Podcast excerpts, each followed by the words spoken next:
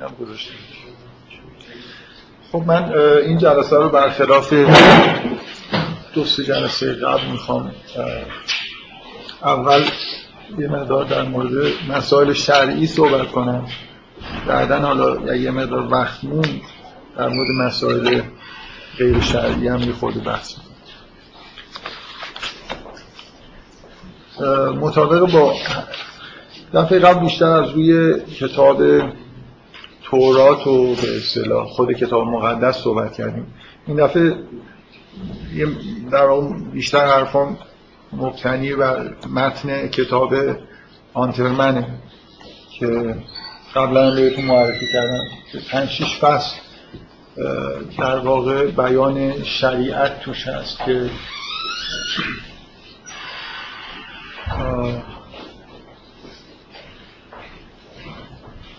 من یه بخشایی که توی تورات در واقع بحث می‌کردیم و نگفتم و گذاشتم اینجا بگم برای خاطر اینکه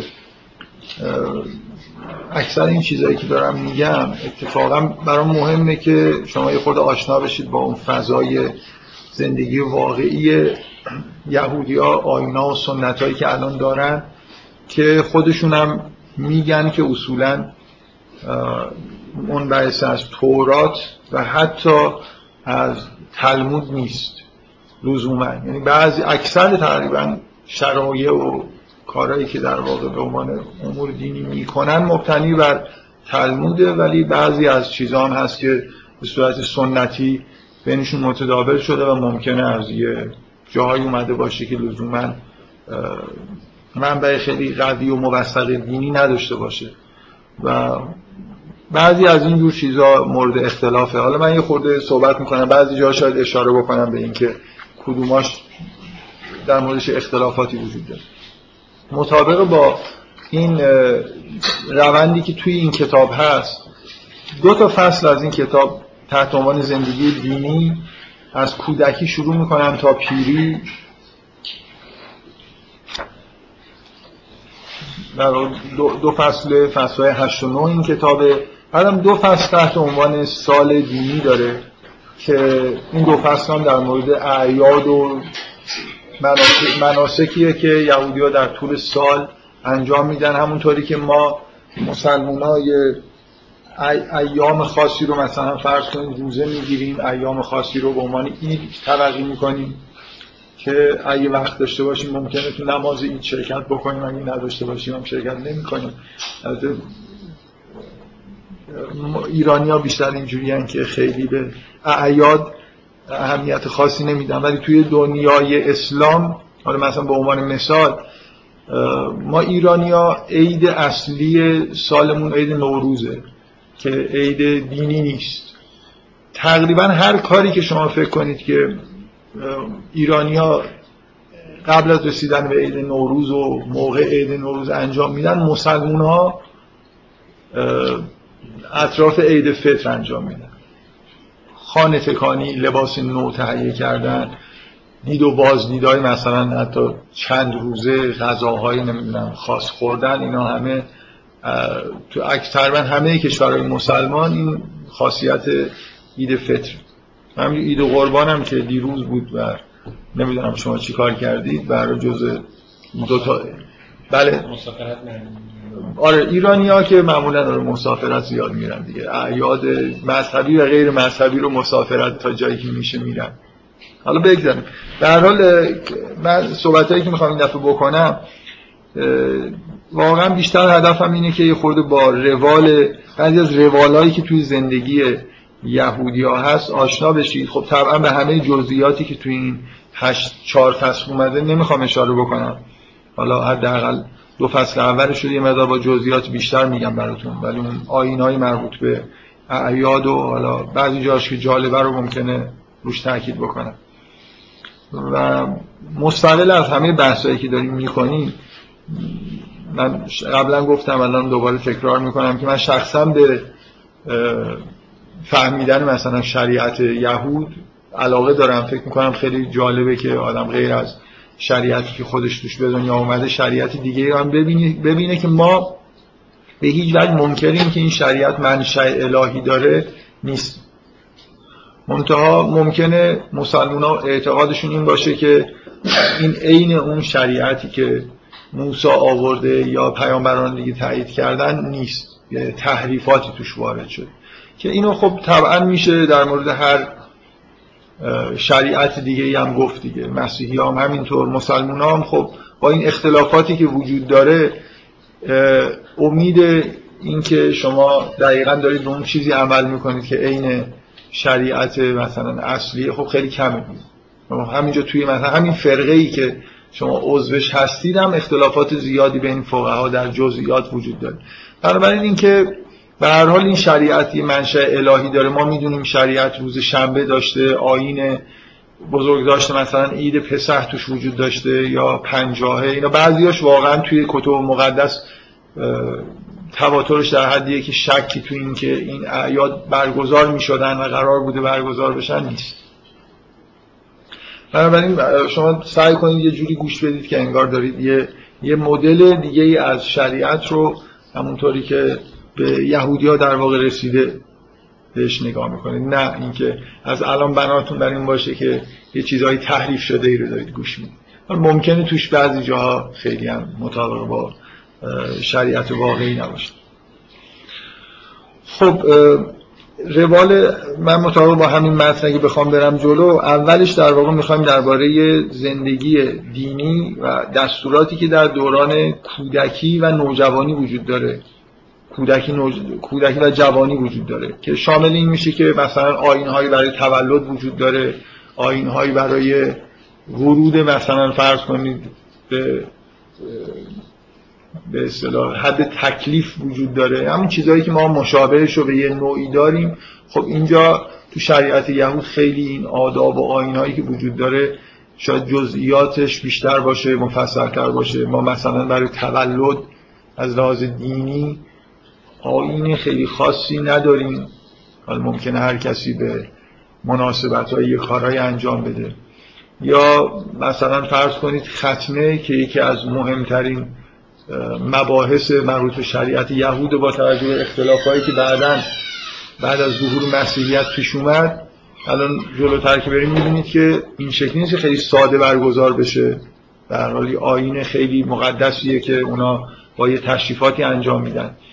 و همینطور ما برای مکلف شدن الان بعد از انقلاب یه مراسمی گاهی برگزار میشه که بچه ها رو مثلا می‌برن یه جایی همه با هم دیگه نماز بخونن نمی‌دونم. من یه چیزی تحت عنوان جشن تکلیف رو کم و بیش گاهگداری می‌بینیم که انجام میشه. منتها بیشتر جنبه دولتی داره تا جنبه دینی. یعنی جز دین مردم نبوده. مردم اصولا برای رسیدن به حد نمی‌دونم بلوغ و تکلیف و اینا آین برگزار نمی‌کردن این فصل اول این شرایعی که اینجا هست در مورد این آین هاست. آین هایی که به سن و سال مربوطن متولد شدن و بعد در انتها مثلا به مرگ در فصل بعدش.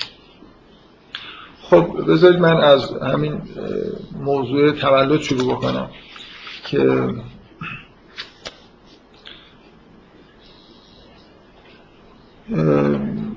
یه سری در واقع مطالبی که در مورد تولد وجود داره مسائل شرعی مربوط به تفاوت جنسیت کودک متولد شده است که شرعا بین تولد پسر و دختر یه تفاوتهایی وجود داره.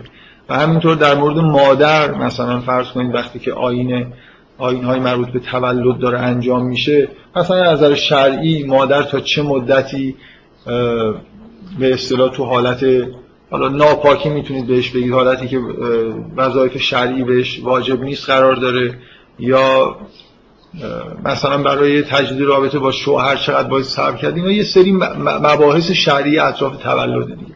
خود تولد آین خاصی از نظر یهودیا به اون شکل به عنوان چیز شرعی نداره که فکر کنید مثلا وقتی که می‌خوان متولد بچه متولد بشه تشریفات خاصی برگزار بکنن قبل از تولد.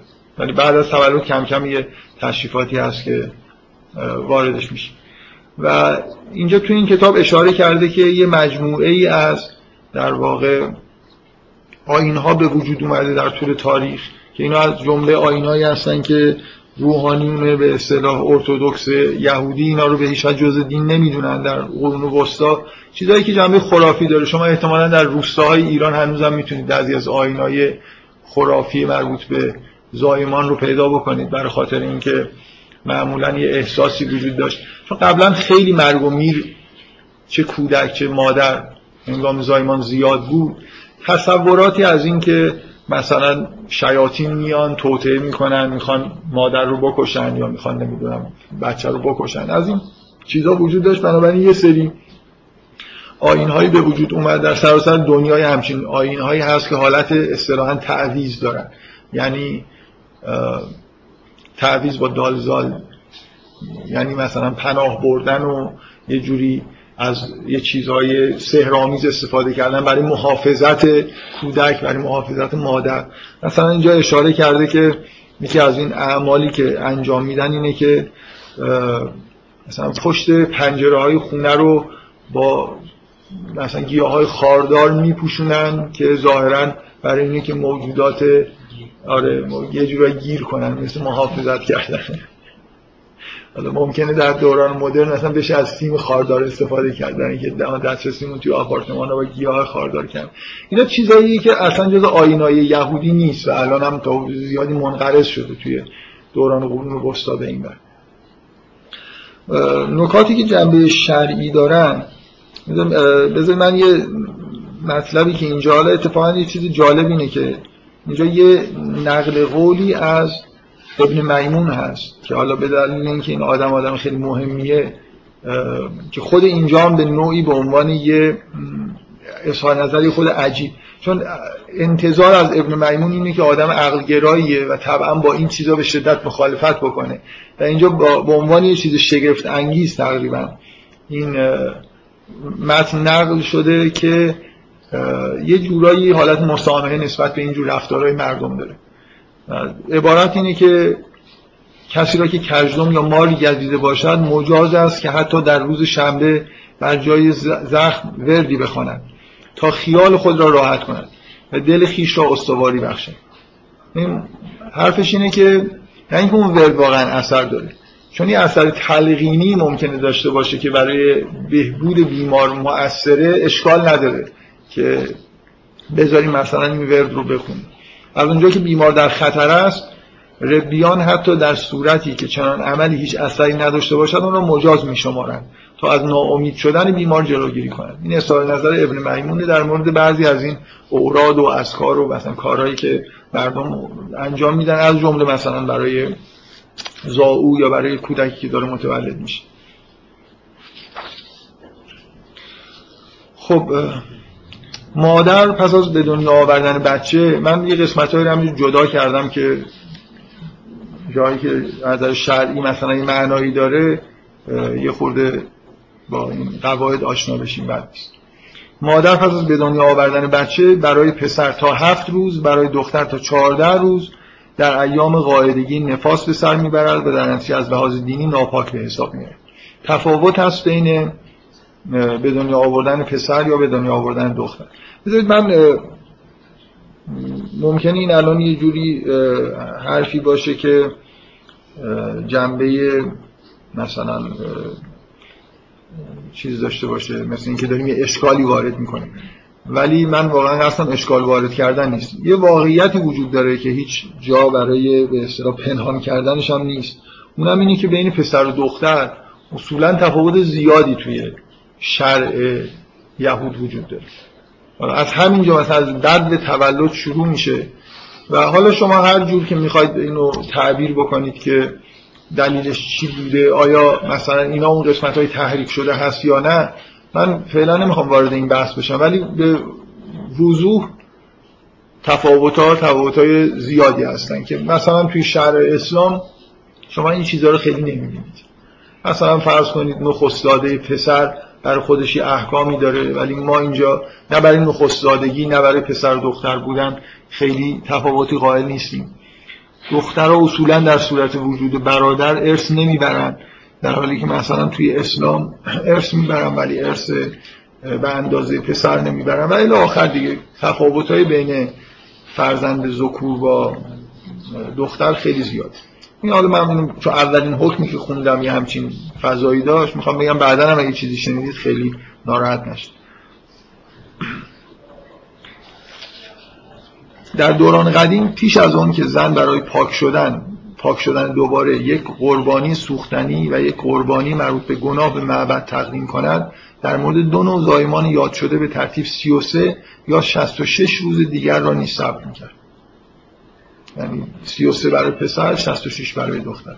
ولی اینکه آیا قربانی لازمه برای دوباره برگشتن به حالت عادی زندگی یا نه اینا چیزی نیست که توی تلمود روش بحث شده باشه و علما مثلا روش اتفاق داشته باشن یا همچین احکامی داده باشن.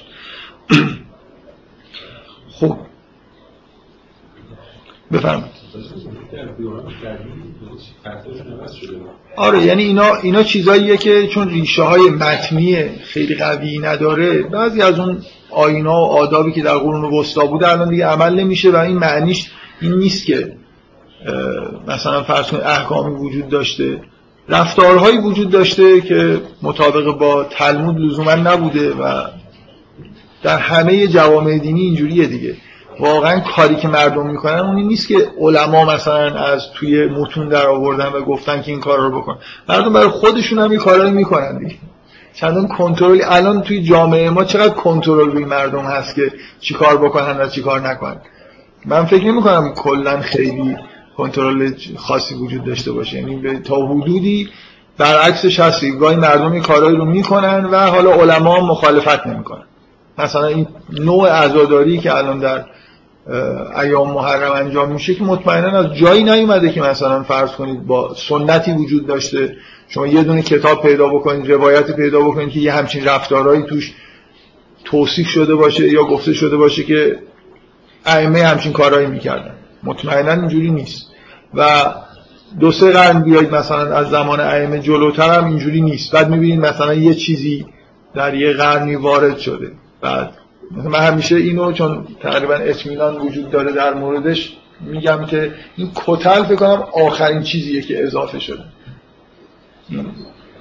این ستونهای پارچهداری که بالاش حالا دست می‌ذارن و اینا فکر کنم تو اجزای مراسم عزاداری مثلا سینه زنی اون زنجیر زنی. اینا خود قدیمی تر فکر کنم کتل آخرین شیعیه که اومده که سابقه یکی دو قرن بیشتر نداره که مربوط به یه مراسمی توی قفقاز میشه.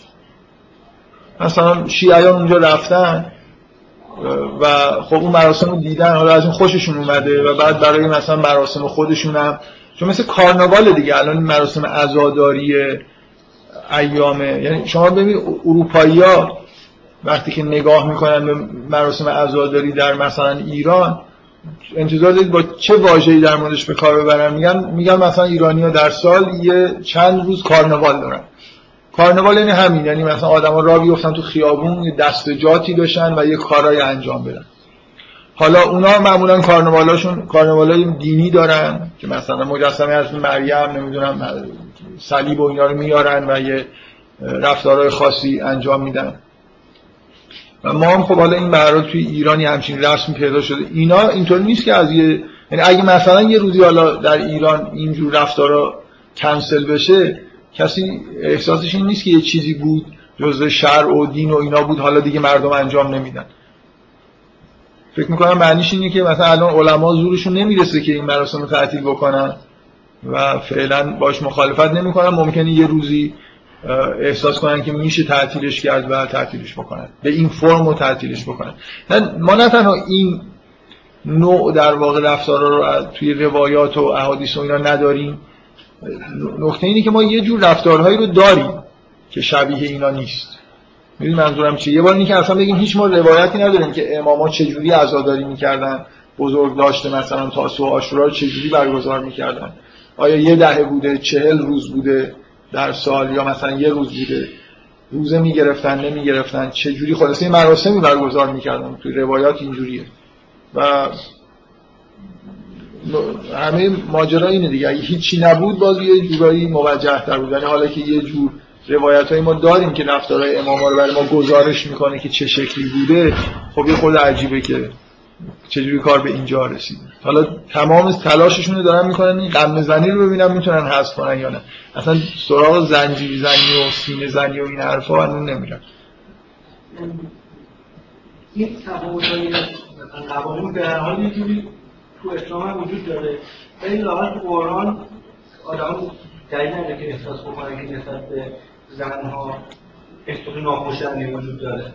یعنی اگر آدم ها احساس می‌کنن که این تحقیق یکی مثلا با عرض گردش کردنه این احکام در مورد تصویر خودشون از این باید توی متن اصیل یهودی تحقیق وجود داره یا نه نسبت به احکام هست. آره. که خورده در متون مثلا تلمود و اینا عبارت هایی هست که مثلا خوشا به حال کسی که فرزندش پسر بشه حالا این به عنوان تحقیر یا اینجوری نیست که حقارت برای دختر قائل باشن. ولی این تمایل به پسر داشتن و اینکه آین هایی وجود داره برای بزرگداشت تولد پسر خب توی یهودی ها خیلی زیاد. یعنی چند تا مثلا مواردش توی همین کتاب اومده که در صورت متولد شدن پسر یه جشنهایی برگزار میشه کارهایی می‌کنن که برای دخترها نمی‌کنن. دخترها چون کوچیکن نمی‌فهمن دیگه. روشون تاثیر بدی نمی‌ذاره. دخترای خواهراشون که بزرگترن می‌فهمن که اینجا تبعیض. خب بگذاریم.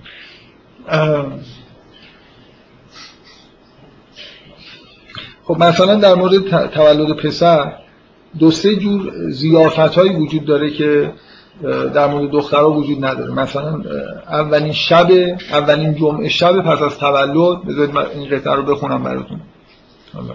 چون هر جایی که کنجکاوی بیشتر نشون بدید ممکنه من یه خورده بیشتر توضیح بدم. حالا فقط اینجا نکته اینه که به هر حال برای پسرای مراسم برگزار میشه.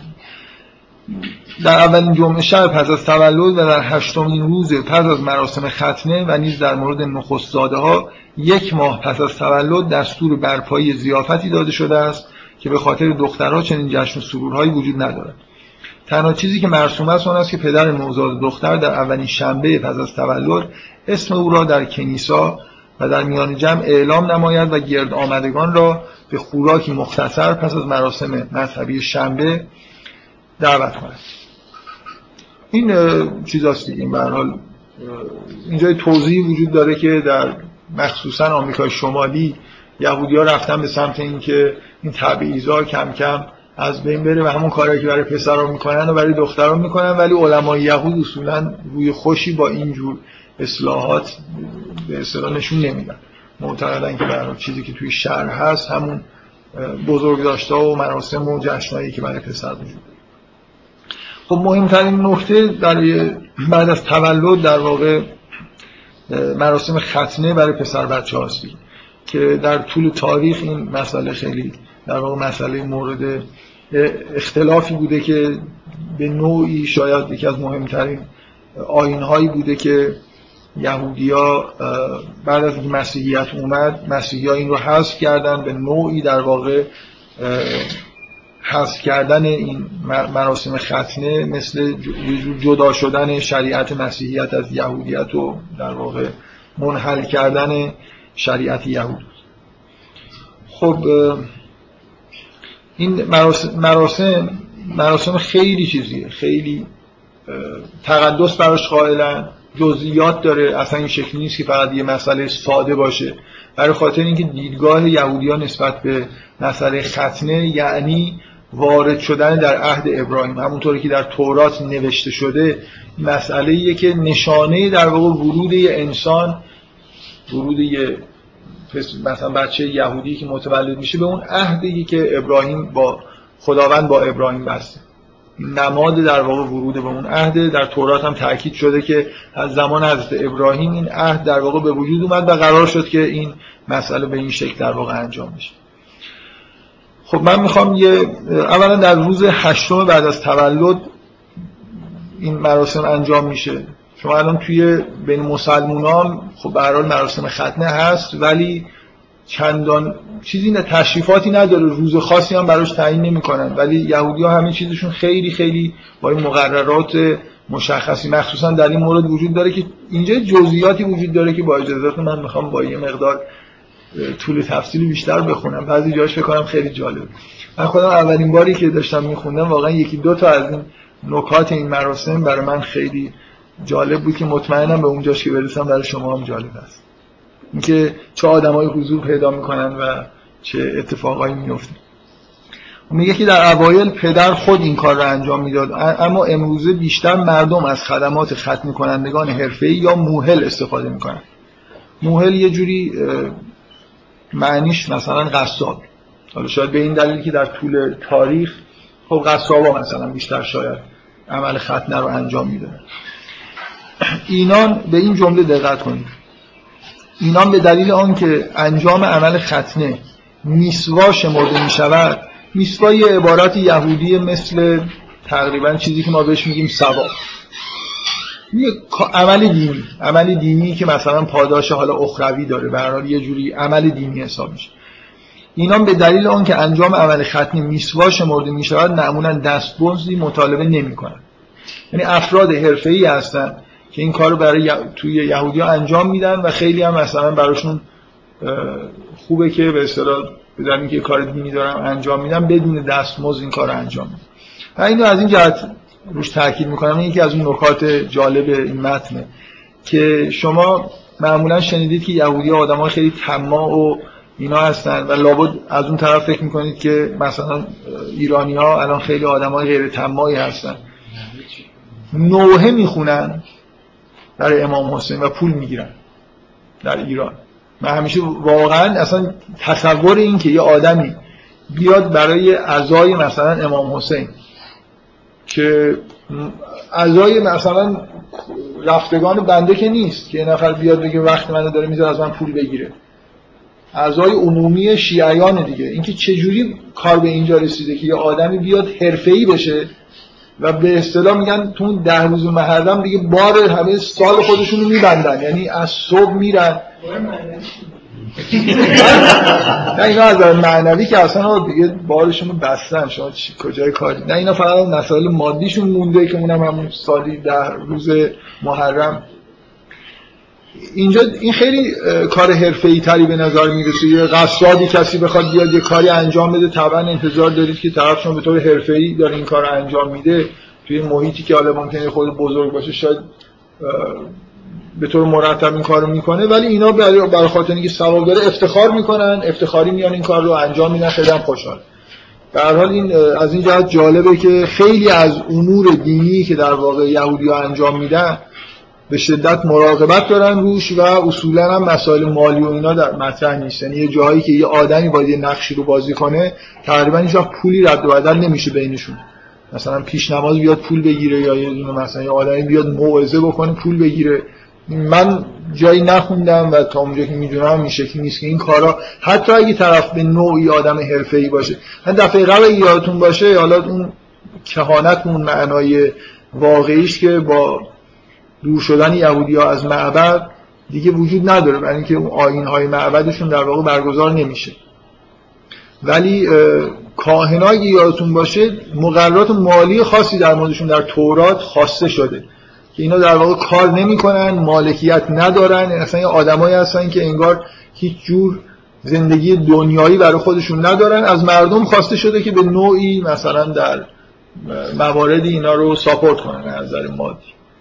و این این دستور دینیه که در مورد کهانت وجود داره. ولی به این نکته رو من دارم روش تاکید می‌کنم که مقایسه بکنید. این اصولا این که ما خیلی راحت ایوای مثلا فرض کنید ادیان فرقه ها یا نمی‌دونم مکاتبی که جلوی ما هستن رو خیلی خوب می‌بینیم اگرجرش می‌کنیم ولی بعد در مورد خودمون چیزای وحشتناکی که وجود داره رو اصلا انگار چون عادت می‌کنیم بهش اصلا بهش فکر نمی‌کنیم یه خود خوب از این حالت در بیاریم ببینیم مثلا میزان قیدی که فرقه های مختلف در مورد شهر دارن یهودیان نسبت به شهر خودشون دارن با مسلمان ها واقعا یه برآوردی بکنیم کی مقیدتره کی بهتر داره انجام میده. بفرمایید. این نکته هست یعنی ما توی تعلیماتمون یعنی تو ما رسیده این هست. خب این خیلی نکته جالبیه. اگه اونجوریه ببینید نه من دقیقا نکته که هست همینه. من الان وقتی که حرف از یهودیا زده میشه میگن که مثلا فرض کنید یهودی ها آدم های بسیار بسیار پول پرستی هستن ربا می‌خورن این کارو می‌کنن اون کارو می‌کنن صهیونیستا غزه رو بمباران می‌کنن پس یهودی آدمای بدی هستن خب ولی احکام یهود اگه می‌خواد بگید که احکام چیه احکام که همش انسان دوستی و کار خوب کردن و این حرف هست.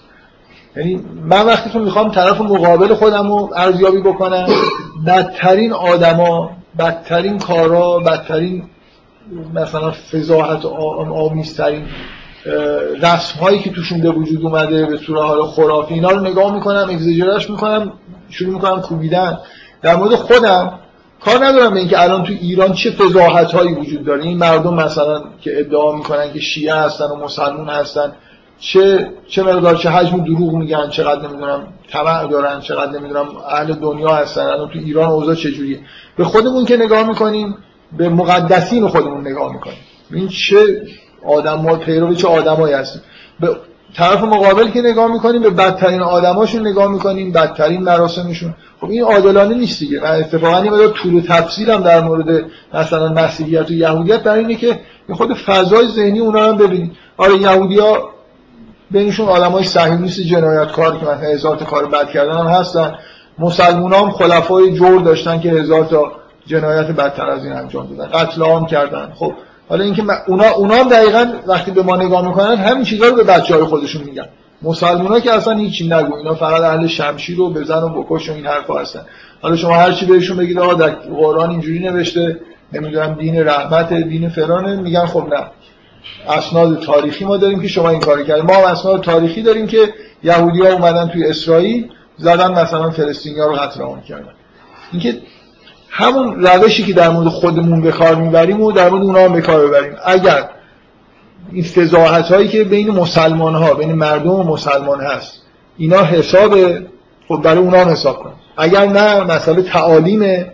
ببینیم اونا چی میگن. حالا عمومشون ممکنه خوب عمل نکنن. خب اگه برای خودمون این کارو می‌کنیم برای اونا هم کار مثلا حالا با همین متدولوژی فرض کنید که گیری که خیلی موقع مسلمان یعنی اونایی که واقعا انتقاد می‌کنن میگن نجات پرستیه مثلا میگن که یهودیت هیچ اینطوری نیست. یعنی من قبلا هم اینو گفتم. یهودیت در حد عقاید نجات پرستی به اون معنایی که شما فکر می‌کنید نیست. این که قوم برگزیده خدا هستن این که نجات پرستی نیست یعنی شما از این یهودی خوب از یهودی خوب بپرسید که آتون نظر چی خداوند این قوم رو انتخاب کرده برای اینکه عبادتش بکنن. و اگر ازش بپرسید که چرا اونم اینجوری نیست که به شما بگه آقا ما آدمای مثلا موجودات برتری هستیم برید از علماشون بپرسید نظرتون راجع به سایر اقوام چیه؟ خب. اون وقتی حرفایی می‌زنن که اون حرفا خیلی با ایده های نجات پرستانه چیزه. بین علماشون آدمایی هستن که از اینجوری نگاه می‌کنن و اینجوری قضاوت می‌کنن. نمی‌تونیم همیشه بهترین ببین من می‌خوام بگم خب آخه بین علمای ما هم همچین آدمایی هستن که الان الان بین علمای شیعه آدمایی هستن که معتقدن که نماز اهل سنت قبول نمیشه اینا همه میرن جهنم. واقعا الان الان شما فکر کنید خب این یه جور اصلا این حرفایی که بعضی از شیعیان می‌زنن که علماشون هم بعضی زدن دیگه که اینا از یه نژاد خاصی هستن و چی میگن؟ میگن این سری روایت وجود داره روایت های تینت. اصلا شیعه تینت خاصیه. کسی که شیعه است نشان دهنده تینتشه باشه ارتودکسشون و ارتودکسشون مقایسه کنیم خب اینا اینا خیلی ارتودکسن من نمی‌دونم شما باز به نظر من علمای علمای ارتودکس چون ما هم اینجا خیلی ایده های روشنفکرانه داریم. من قبول دارم که نباید خیلی هم بریم سراغ مثلا این اقلیت هایی که دارن حرفای خوب می‌زنن. ولی به هر حال خوبه که یه خود این حالت ایرادگیری و تهاجم موقعی که داریم با یه مکتب برخورد می‌کنیم از خودمون دور بکنیم. حالا اگه واقعا در این مواردی مثلا اکثریت و قاطعشون دارن یه چیزی میگن من که حقیقتش برام ملاک نیست. من شخصا چیزی که برام ملاکه اینه که تعالیم اصلیشون چیه؟ اینکه حالا علماشون مثلا فرض کنید الان اکثریت طرفدار اسرائیل هستن. خب باشن اقلیتشون مخالف اسرائیل. اینکه هر جا رأی بگیریم یعنی من فکر می‌کنم اگه رأی گیری باشه بعضی ما هم خیلی خراب. یعنی این شکلی نیست که ما هم هر جا رأی بکنیم به عقاید واقعی خودمون برسیم. خیلی عقاید خرافی خیلی عقاید نادرست هم هستن. بذارید من مثلا فرض کنید بعضی از احکام اقلیتی الان چند تا از علمای شیعه یا مسلمان شما می‌شناسید که مخالف حکم اعدام مرتدین هستن؟ اقلیت مطلق هم فکر می‌کنم.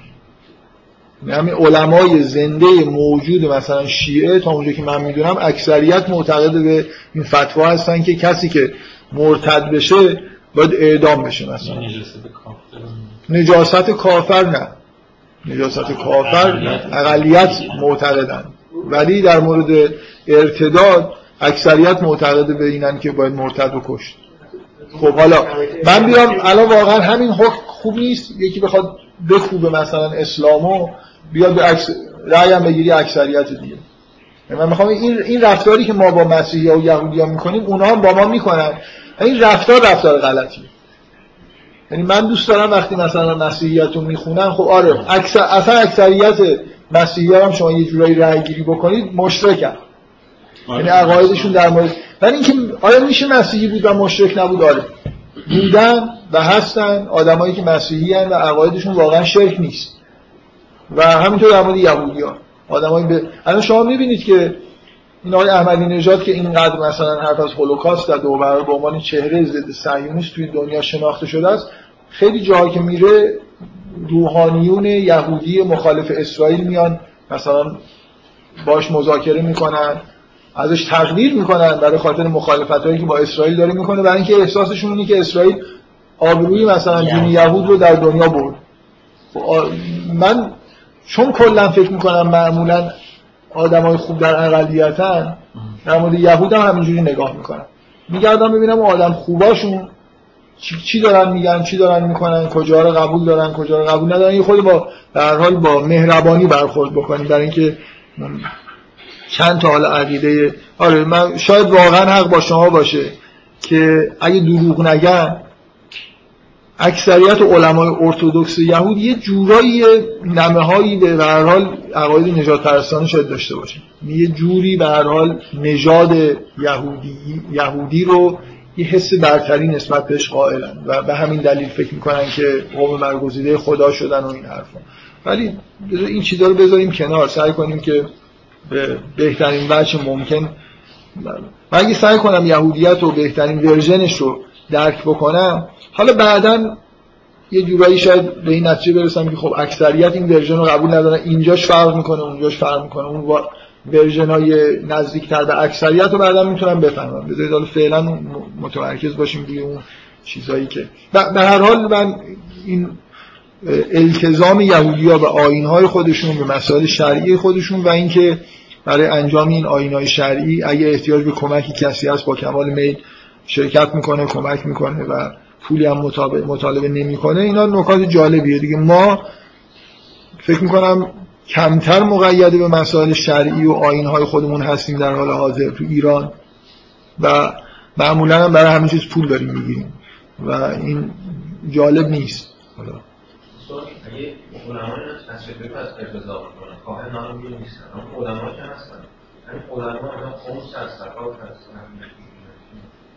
توی یه چیزی در حال برای یهودی‌ها به اسم اشریه وجود داره که تو تورات هست دیگه. اینا یه جور در زمانی که معبد تخریب شده بعضی از آینا رو برگزار نمی‌کنن ولی هنوز مقررات مالی هست و حالا به نوعی علماشون حکم اون کاهنا رو دارن دیگه. اینکه دقیقا به چه شکلی از مردم الان پول می‌گیرن من نمی‌دونم. ولی آره من خیلی مشکلی ندارم با اینکه یه شخصیتی که شخصیت به اصطلاح دینیه مثل همونطوری که در تورات اومده خب قراره که مالک چیزی نباشه قرار از یه چیزای دوری بکنه عوضش یه طی فرایندایی یه روشی برای در واقع برای خاطر اینکه این آدم اصلا اهل دنیا نباشه. این مسئله کهانت اینه. ما می‌خوایم یه آدمهایی در بین ما باشن که کاری به کار دنیا نداشته باشن فقط و فقط به امور اخروی مربوط باشن. خب شما نمی‌تونید حالا بگید که این آدمی که در همچین مقامیه بیاد مثلا کشاورزی بکنه نگران این باشه که فردا حالا بارون میاد نمیاد وقت درو شده نشده. این در واقع یه جور فراغت بال دادن به یه جمعیه که خداوند اینا رو تعیین کرده. اینجوری نیست شما بتونید کاهن بشید.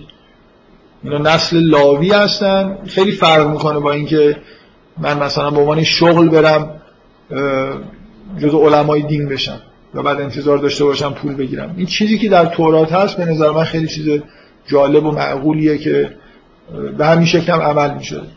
و خب طبعا الان این شکلی عمل نمیشه. اکثر علمای یهود الان از طریق مثلا فرض در اسرائیل به هر حال حقوق می‌گیرن و از چیز دولتی دارن. یه همچین مقرراتی هست من خیلی در مورد نظام مالی به اصطلاح متداول بینشون اطلاع دقیقی ندارم حقیقتش. بله؟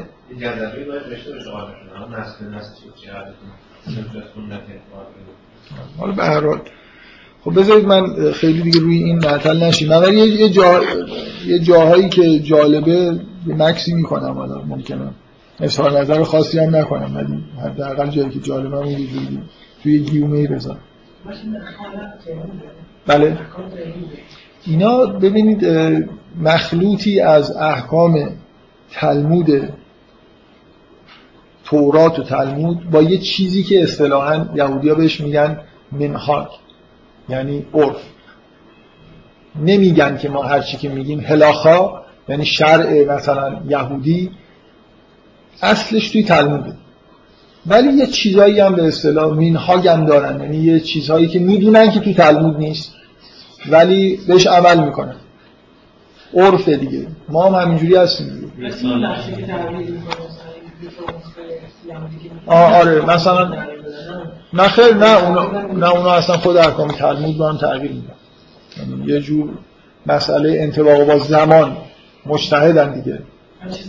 آره آره کاملا. یعنی اونا خیلی چیزها رو که می‌دونن در تلمود مخالفش اومدن قبول ندارن. آسونش می‌کنن سعی می‌کنن با شرایط روز تطبیقش بدن. نه اصلا مسئله این نیست که فقط عرفا رو بخوان تغییر خب ضرورتی ندارد که موهل پزشک باشد. با این حال پزشکان یهودی که ختنه را مطابق شرایط هلاخایی انجام می‌دهند نیز وجود دارد. اغلب می‌بینیم که این وظیفه رو قصاب های شرعی که مثلا مهارت دارن انجام میدن. زنان هم اختلاف از کار زنان می‌تونن انجام بدن یا نه. بعضی جا می‌تونن حرف از اینه که می‌تونن انجام بدن. به اصطلاح شرعی خودمون احتیاط واجب اینه که انجام ندن.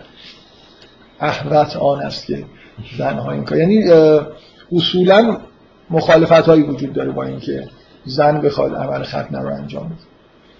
ولی مثلا در شرایط استرار یا مثلا تو بعضی از فرقه ها جواز این کار داده شرکت کننده مهم شرکت کننده مهم دیگری که در این مراسم حضور دارد صنداق است که بچه را در حین انجام ختنه در دامان خود نگه می‌دارد.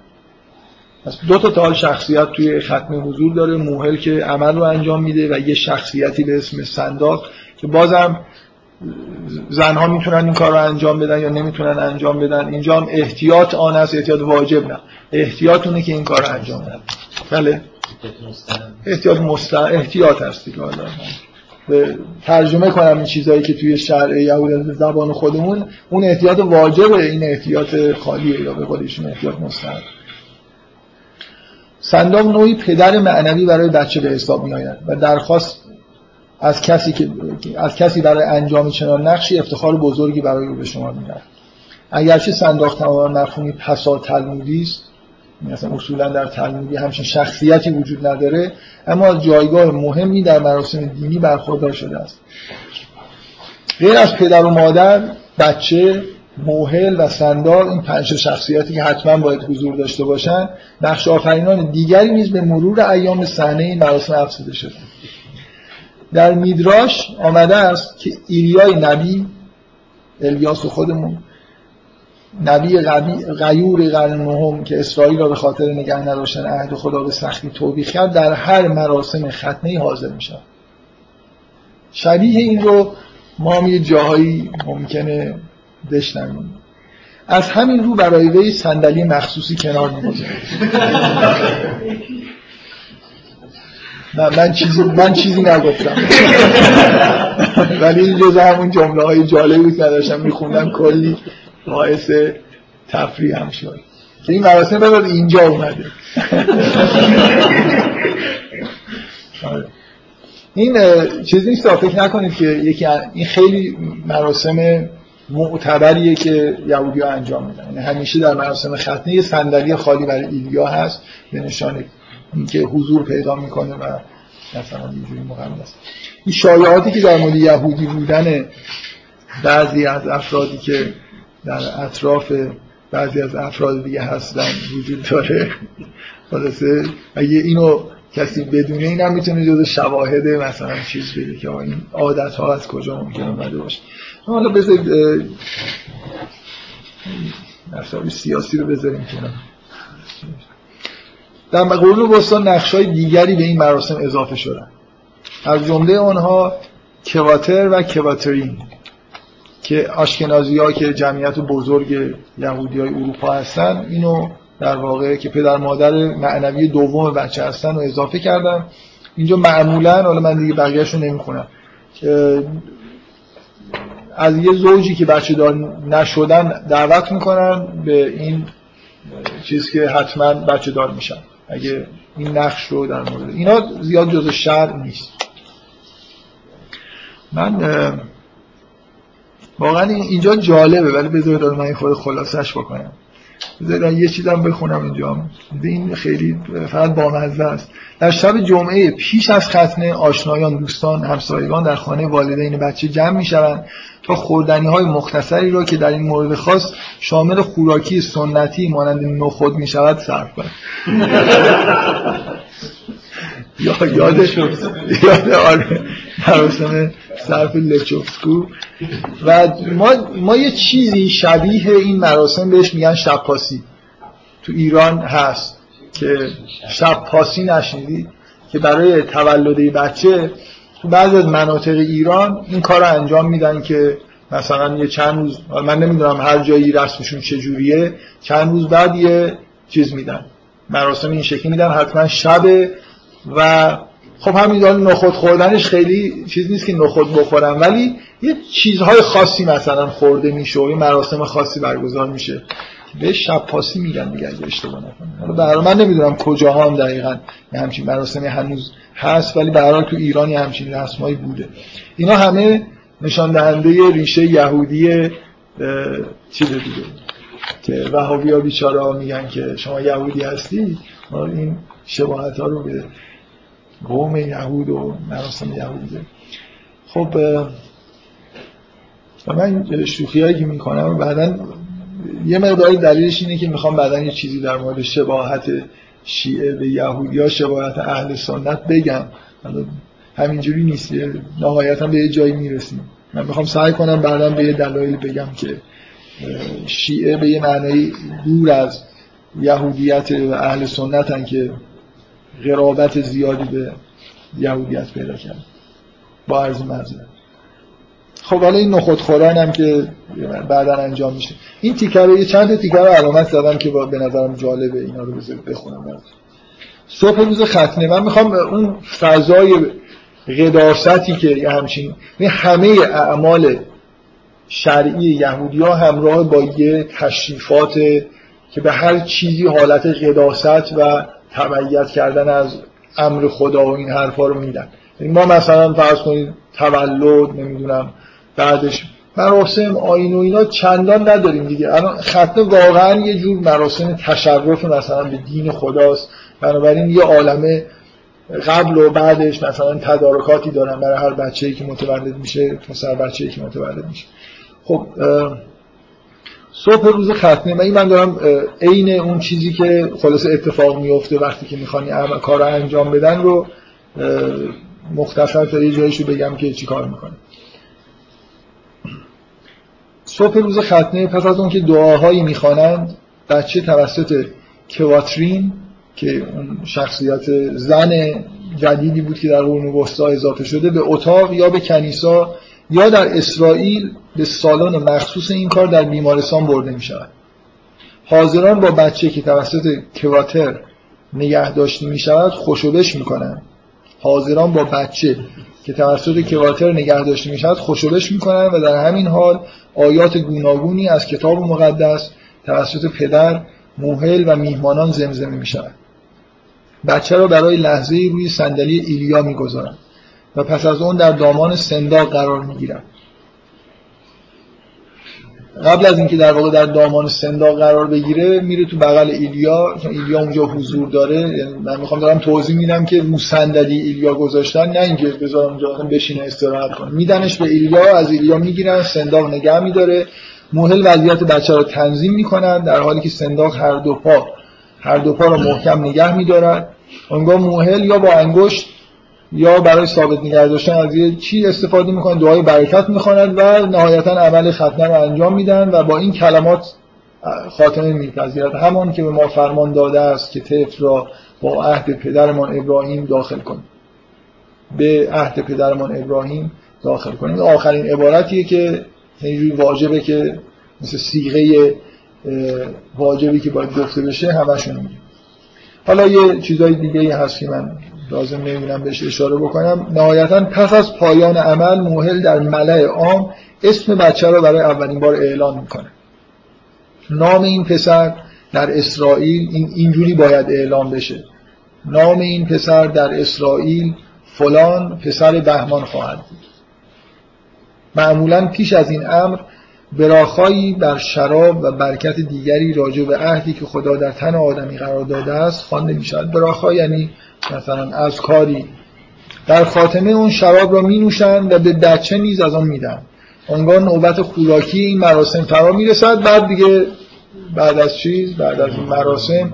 آره غذا و این حرف. برای مراسم مفصلیه. تقریبا مثل به اندازه مراسم عروسی و اینا. آره. نه جزئیات داره و جنبه شرعی آینی داره و به شدت همه چیزشو سعی می‌کنن رعایت بکنن. براشون هم فوق العاده مهمه. این آین تشرف در واقع به آین یهوده بفرم ادعایی که این وقت که غیر قابل باوره که یعنی بدون هیچ دلیلی خیلی جزئیات اینقدر زیاده به نظرم که فکر کنم که مثلا چطور میشه اینا جزئی چقدر یعنی جلو اون قسمت های اصول یعنی نمیگم اینو تحلیل میگم که خب طی زمان خب بدونیم که معنی شبیه بشه اضافه شده. چقدر شده ادعا می‌کنن خیلی زیاده من فکر کنم همه اون چیزایی که اصل نبود و گفتم دیگه. که یعنی مثلا سندر ایلیا اصل نیست کواتر و کواترین نیست. این که مراسم حالت ولیمه ای وجود داشته باشه جز سنتشونه. حالا اینکه نمی‌دونم شراب کلا تو مراسم سنتی یهود هست. نه من به قطبش نگفتم برای یه آدم جزئیات یه آدم زحمت داره فراهم کردن مثلا وقتی اینا تو بیابون بودن اینا اجرا می‌کردن. شرع یهود همین. پر از جزئیات. و یعنی من میگم تلمود و خلاصه چند سال پیش حالا چند سال دو سه دهه پیش نهایتا ترجمهش به زبان انگلیسی تموم شد از بس که کتاب بزرگه. یعنی خیلی جزئیات توی تلمود هست دیگه. حالا شما اینجا که من میگم از یه جایی به بعد اتفاقا این کتاب نه کامل ولی تا حدودی سعی می‌کنه که جایی که تلمودی نیست رو یه اشاره بکنه که اینا سنت مثلا عرفیه که باب شده. حالا این چه اهمیتی داره؟ یهودی اینجوری دارن زندگی می‌کنن. و به این سنت ها به این شکل پابند هستن. ما هم تو تمام سنت هایی که انجام میدیم همین حالت رو داریم. یعنی الان یه نفر بیاد عروسی رو مثلا مراسم عروسی رو در ایران ببینه خب 90 درصدش جز شهر که نیست. مثلا چه می‌دونم غند بسابن روی سر نمی‌دونم عروس یا هزار تا چیز وجود داره که اینا کاملا عرفن. ولی عرفایی هستن که با شر تضاد ندارن و یه جورایی در واقع با شر آمیخته شدن. و فراموش نکنید که یهودیات هزار سال حداقل همزمان با اینکه انبیای در بینشون بودن این مراسم رو انجام دادن. یه مقدار برای همین به تلمود خیلی تکیه می‌کنن برای خاطر اینکه تلمود در واقع مثل همین سنتی که شیعه از اماما نقل می‌کنه براشون قداست داره. یعنی شیوه اجرای سنت ها و شرایعشون رو که در اون هزار سال شکل گرفته رو در واقع تو تلمود پیدا می‌کنن نه توی تورات. چرا اینقدر سوال می‌کنید؟ بفهم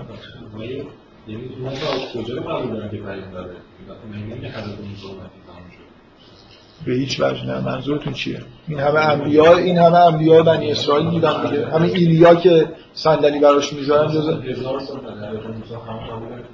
نه همه رو قبول ندارن ولی خب به حال بینشون پیامبران بزرگی پیامبران بزرگی بودن دیگه. زکریا و یحیی رو قبول ندارن به عنوان پیامبر ولی چیزو قبول دارن. مثلا الیاس رو قبول دارن و نه خیر نه. من مثل ما منظورتون چیه؟ مگه نه نه به هیچ وجه. با حضرت موسی بعد انبیای همینطور اومدن و رفتن و نهایتا قراره که مسیح بیاد. این چیزیه که یهود بهش معتقدن دیگه اینجوری نیست که. ولی شر رو تورات در معتقدن که تورات یعنی اون کتاب مقدس اصلیشون اسفار خمسه که اول این کتاب عهد قدیم هست این در زمان از اون موسی بوده و تموم شد. که مقدسترین در واقع نوشته یهودی هست. از لحاظ اینکه هم توش شر هست هم توش مثلا فرض کنید داستان های انبیا داستان خلقت و همه عقایدشون هم در واقع ازش استنباط میشه خب فدیه نخست داده چیزایی که ما نداریم یهودی دارن و بهش به شدت هم در واقع معتقدن در مورد اولین در واقع فرزند بزرگ اگه پسر باشه پسر بزرگ خانواده یه مراسمی وجود داره. من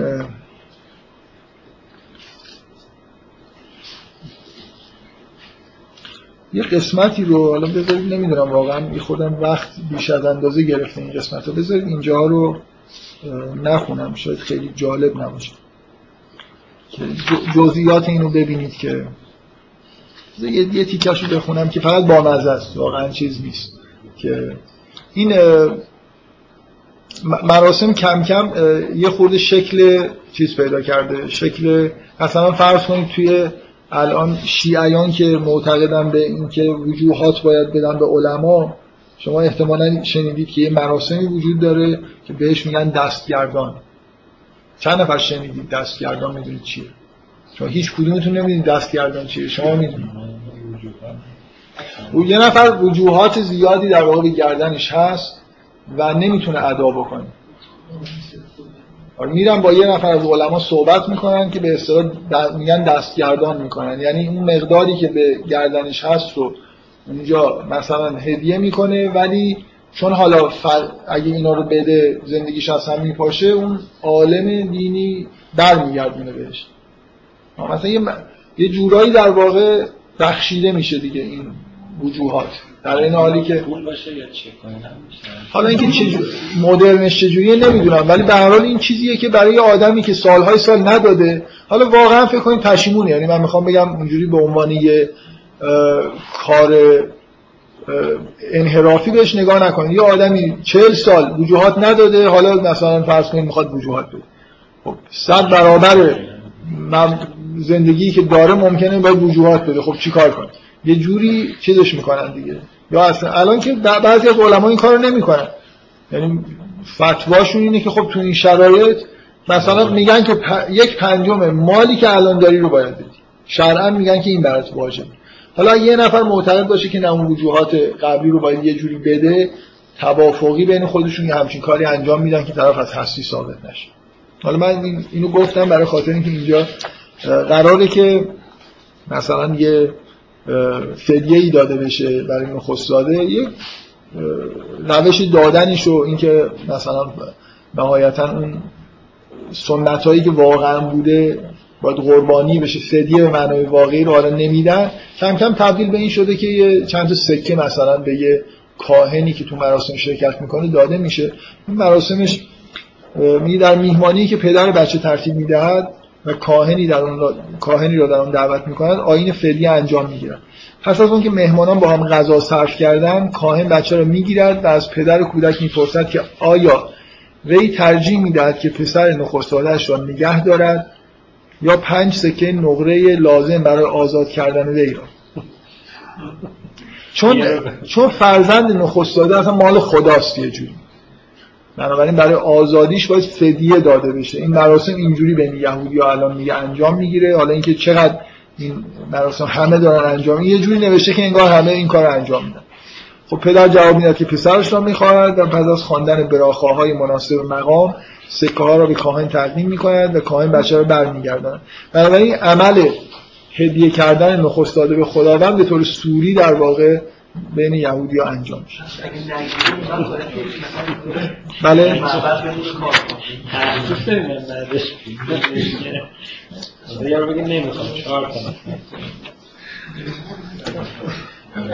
اگر چیز باشه؟ یعنی این حالا غیر از اون پنج بده این یعنی باید تو معبد خدمت کنه یا چیکار؟ نه اصلا یه همچین چیزی وجود نداره. حتما می‌گیره. آره معبدی دیگه وجود نداره آخه. اصلا مقام کهانت به اون معنای شرعیش تا وقتی معبدی نباشه یه جورایی وجود نداره. آره این فدیه رو باید بده حالا مم... این که اون کاهن برای خودش برمیداره یا نه اون بحث جدایی یا شما دارید یه جوری برخورد می‌کنید که اون پول به کاهن می‌رسه. خب کاهن ممکنه باش برای مثلا اموری خرجایی داشته باشه که انجام. خب در مورد نخست داده حالا جدا از اینکه چه جوری فدیه میدن برای نخست داده احکام خاص یکیش اینه که فرزند مذکر به اصطلاح نخست هر خانواده یه روز باید روزه بگیره که برای بقیه واجب نیست. در اعمال عید پسحشون نخست داده تنها کسیه که روز قبل از عید رو باید حتما روزه باشه. بنابراین این حالت تشخص نخست داده توی خانواده یهودی کاملا روشن یعنی یه اعمالی مثلا بر این واجبه که بر بقیه نیست و در مقابل از ارث دو برابر بقیه سهم می‌بره. نخست داده ارجحیت واقعی نسبت به دیگران داره که توی احکام شرعی ما یه هم چیزی نیست. پسر نخست داده بله. بله. آه، اگه پسر اول بعد از این مراسم بمیره فکر می‌کنم که مراسم برای پسر بعدی دیگه لازم نیست. خیلی مسئله این مثل این چیزای شرعیه دیگه مسئلتون حالا اگه یه نفر ده تا نخست داده بیاره و بمیره و این حرفا چیکار باید بکنه؟ معمولا مر- مراسم وقتی انجام میشه که یه جوری از یه به حدی رسیده باشه که امید به زندگیش کاملا وجود داره. توجه به اینکه قدیم خیلی زود ممکن بود بچه ها اول کار بمیرن یه مقدار صبر می‌کنن و فکر می‌کنم که مطمئن نیستم ولی اصولا اینجوریه که برای نخست اگه این بمیره بعدی دیگه نخست داده حساب نمیشه. و در واقع نخست داده غیر از مثلا برادر بزرگ. نخست داده یعنی واقعا فرزند اولی که ذکوره و قبل از بقیه به دنیا اومد. خب در مورد مسائل مربوط به ازدواج و روابط زن و مرد توی یه فصلی از این کتاب تا زمان پیری یه سری احکام رو گفته که من فکر می‌کنم از یه جهاتی باز بعضی جاش جالبه رو براتون می‌خوام بخونم. ازدواج چجوری صورت می‌گیره مراسمش و اینا که خب همینجور که دارم ورق می‌زنم مراسم ازدواج خیلی یاد داره ولی من یه مقدار با یه جاهایش که فکر می‌کنم جالبه رو بد نیست. ما ما اصولا ازدواج رو عرفی انجام میدیم. ولی در آین های یهودی مراسم ازدواج چیز در واقع نه اینکه اونجا عرف, عرف نیست کارهایی که انجام میدن. یه اولا بار شرعیش بیشتر از ماست. یعنی قسمت هایی که در خود تلمود و اینا ذکر شده بیش از اون چیزی که ما برای مثلا فرض کنید جشن عروسی داریم. بعدم اینکه عرفشون خیلی یونیفرم تره ما الان شما از یه روستا بری توی روستای دیگه ممکنه عرف مراسم عروسیشون فرق کنه. ولی توی یهودی ها تا حدود زیادی با هم دیگه به دلیل ارتباطی که داشتن حالا به غیر از دو سه تا مثلا گروه بزرگ که دارن با هم دیگه اختلافاتی دارن بقیه بین مثلا یه دونه از اون گروه های مثلا بزرگ مثل, مثل آشکنازی ها کلی شباهت وجود داره. خب بذارید من این عبارت اول رو بخونم. نظر هلاخا یعنی شریعت درباره رفتار جنسی یک یهودی را می‌توان چنین خلاصه کرد. تشویق ارتباطات جنسی مبتنی بر ازدواج و منع کارهای پیش از ازدواج خارج از حدود ازدواج و همجنس خواهانی کلا عین همون چیزی که ما در اسلام در واقع تبلیغ می‌کنیم انحصار کامل مسائل جنسی در چارچوب خانواده و ازدواج و هیچ جور چیزی دیگه از نظر یهودی ها پذیرفته نیست و میزان منعی که نسبت به خیلی از مسائل فرعی و اینا دارن شاید بیشتر از مسلمان هم حتی باشه. مثل نه چیزی تحت عنوان ازدواج نداره. این عبارت باز ابن میمون اینجا نقل شده که من برای تبرک و تیم تیمون می‌خونم. ابن میمون مرا مبارکه. پیش از آمدن تورا مرد زن را در بازار می‌دید و اگر هر دو با ازدواج موافق بودند او را به خانه خود می‌برد با او در خلوت آمیزش می‌کرد و زن همسر او می‌شد. اما آنگاه که تورا داده شد به اسرائیل فرمان دادند که اگر مردی خواهان ازدواج با زنی است بایست او را در پیشگاه دو شاهد به عقد خود درآورد. اگر زن خواستار طلاق باشد نیاز به گت با تای دست داد یا برگه طلاق خواهد داشت. گت همون چیزی که من یه بار در موردش گفتم خیلی مهمه. حتی مهمتر از مراسم ازدواج تهیه این گت موقع طلاق برای اینکه به طلاق رسمیت بده وگرنه خیلی گرفتاری ها به وجود میاد. این ایده کلیه. اولا این مسئله عقد کردن سیغه عقد جاری شدن شاهد وجود داشت. این از زمان در واقع تورات به همین شکلی که ما داریم به نحوی بوده. حالا ما یه چیزی تحت عنوان عاقد و این حرفا مثلا تو مراسم حضور پیدا می‌کنن. اونجا به هر حال مسئله حضور شاهد رسمیت پیدا کردن علنی شدن ازدواج خیلی روش در واقع تاکید میشه. خب بذارید من در محدودیت ها یه تیکه رو بخونم. اینجا خیلی به نظر میاد برای شبیه نوع رفتار و آینایی که مسلمان دارن بعضی جاهاش مقدار سختی را می‌کرد هلاخا روابط اجتماعی میان دو جنس را به شدت محدود می‌کنند نیز مردان را ترغیب می‌کنند که از زنها فاصله بگیرند در جمع آنها حرکات سبک انجام ندهند به زیبایی آنها خیره نمانند عطر ایشان را نبویند و پشت سر آنها راه نروند. هلاخا ممنوع کرده است که مرد از کنار یک روسبیخانه رد شود یا به آواز زن گوش دهد و یا در جای خلوت از کمک زنی بهره گیرد و یا آنکه یکی از خیشاوندان نزدیک را بجز در مورد والدین نسبت به فرزندان نابالغشان در آغوش گیرد و ببوسد. در آغوش گرفتن و بوسیدن خیشاوندان نزدیک هم در یهودیت نهی شد. معنی که ذکر اون رفت در مورد تنها ماندن با جنس مخالف در اتاق یا خانه در بسته که به یهود مشهور است. یهود این عبارت خلوت کردن به زبان مثلا عبری وجود دارد این مسئله قطع نظر از اینکه آیا یک طرف یا هر دوی آنها ازدواج کردن یا نه و نیز اینکه آیا طرف یهودی است یا بیگانه مطرح است. ولی استثناهای اون عبارت از والدین با فرزندانشان زن و شوهرها و فرد بالغ با دختر کمتر از سه سال یا پسر کمتر از نه سال. اینا تنها موارد یعنی یه مرد نمی‌تونه با یه دختر چهار ساله حتی تنها بمونه توی اتاق. کاملا اینا چیزای مهمی هم هست. یعنی واقعا اینا رو رعایت می‌کنن فکر نکنید جز احکام شرعیه که خانواده یهودی به شدت نسبت به اینجور چیزها حالته حالا یه قسمتی که به همین معنایی که آره به همین معنایی که ما خلوت حساب بشه حالا تحت شرایط ممکنه در باز باشه و خلوت باشه ممکنه در بسته باشه و یه جورای خلوت نباشه. خب من یه قطعی می‌خوام بخونم که اصلا ربطی به احکام نداره. یه عبارتی توش اومده یه نقل قولی مثلا مثلا صندلی ایلیا و اینا به دلایل دیگه ممکنه برای شما جالب باشه. بفرمایید. به این شکلی که ما آره به این شکلی که ما اونا هم مسئله ازدواج نکردن با خیشاوندان دارن که اون خیشاوندان به نوعی حالت مهارم دارن.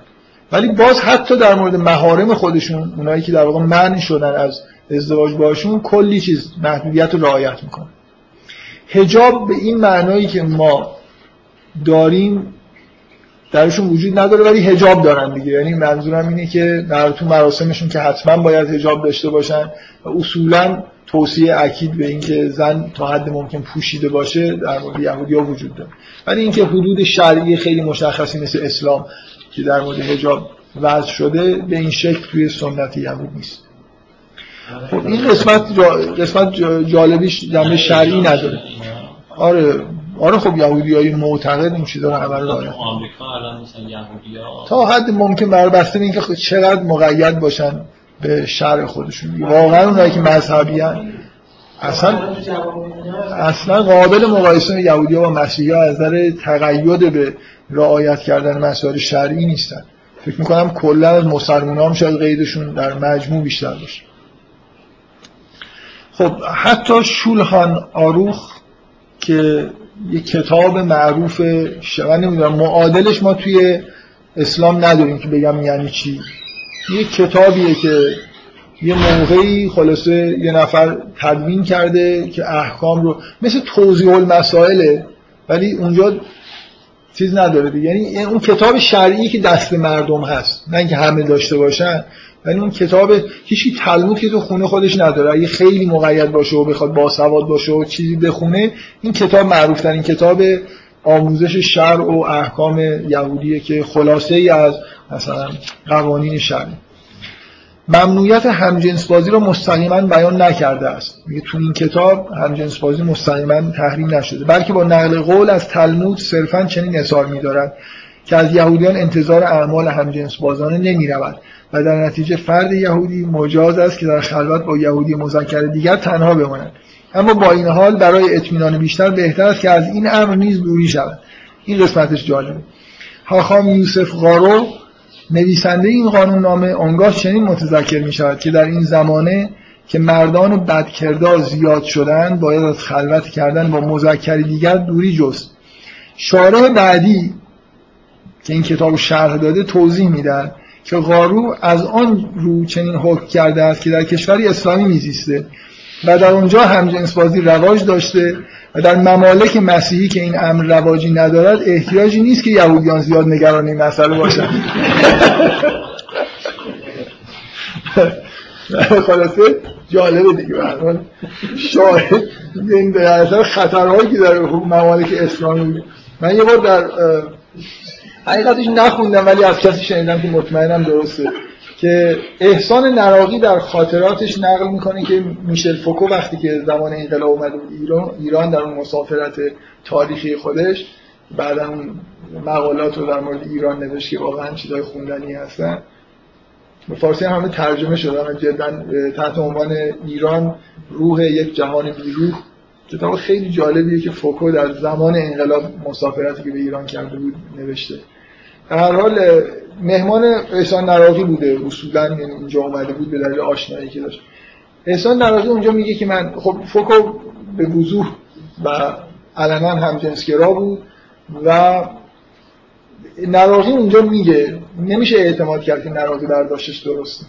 نراقی ادعا می‌کنه که یه بخشی از احساس مثبت فوکو نسبت انقلاب ایران و انقلاب اسلامی بود که تصورش این بود که در اسلام این چیزا با مسامحه باش برخورد شده. بنابراین نسبت به دین اسلام به این دلیل چیز داشته یه نظر مثبتی داشته. و میگه اینو انسان نراقی نقل می‌کنه. میگه من هر چقدر سعی می‌کردم اینو بهش بگم که بابا اصلا اینجوری نیست یعنی اینجا مثلا حکم مرگ و این حرفاست گفت زیر بار نمی‌رفت.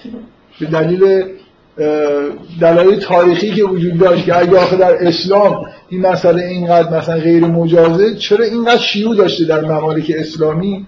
مخصوصا در جاهایی که ترک ها به حاکم بودن خیلی به طور وحشتناکی در خود دربارها غزنوی ها اینجا همیشه این مسئله شیوع فراوان داشته و حالا برای این قطعه هم که اینجا من خوندم علامت زدم برای خاطر اینکه جای یه عالمه در مورد نامزدی و ازدواج اینجا مطلب هست که من واقعا اگه بخوام وارد جزئیاتش بشم اگه کسی علاقه من شد خب می‌تونه بخونه دیگه. اینجا صفحات زیادی در مورد جزئیات مراسم قبل از ازدواج بعد از ازدواج خود مراسم عروسی و این حرفا هست.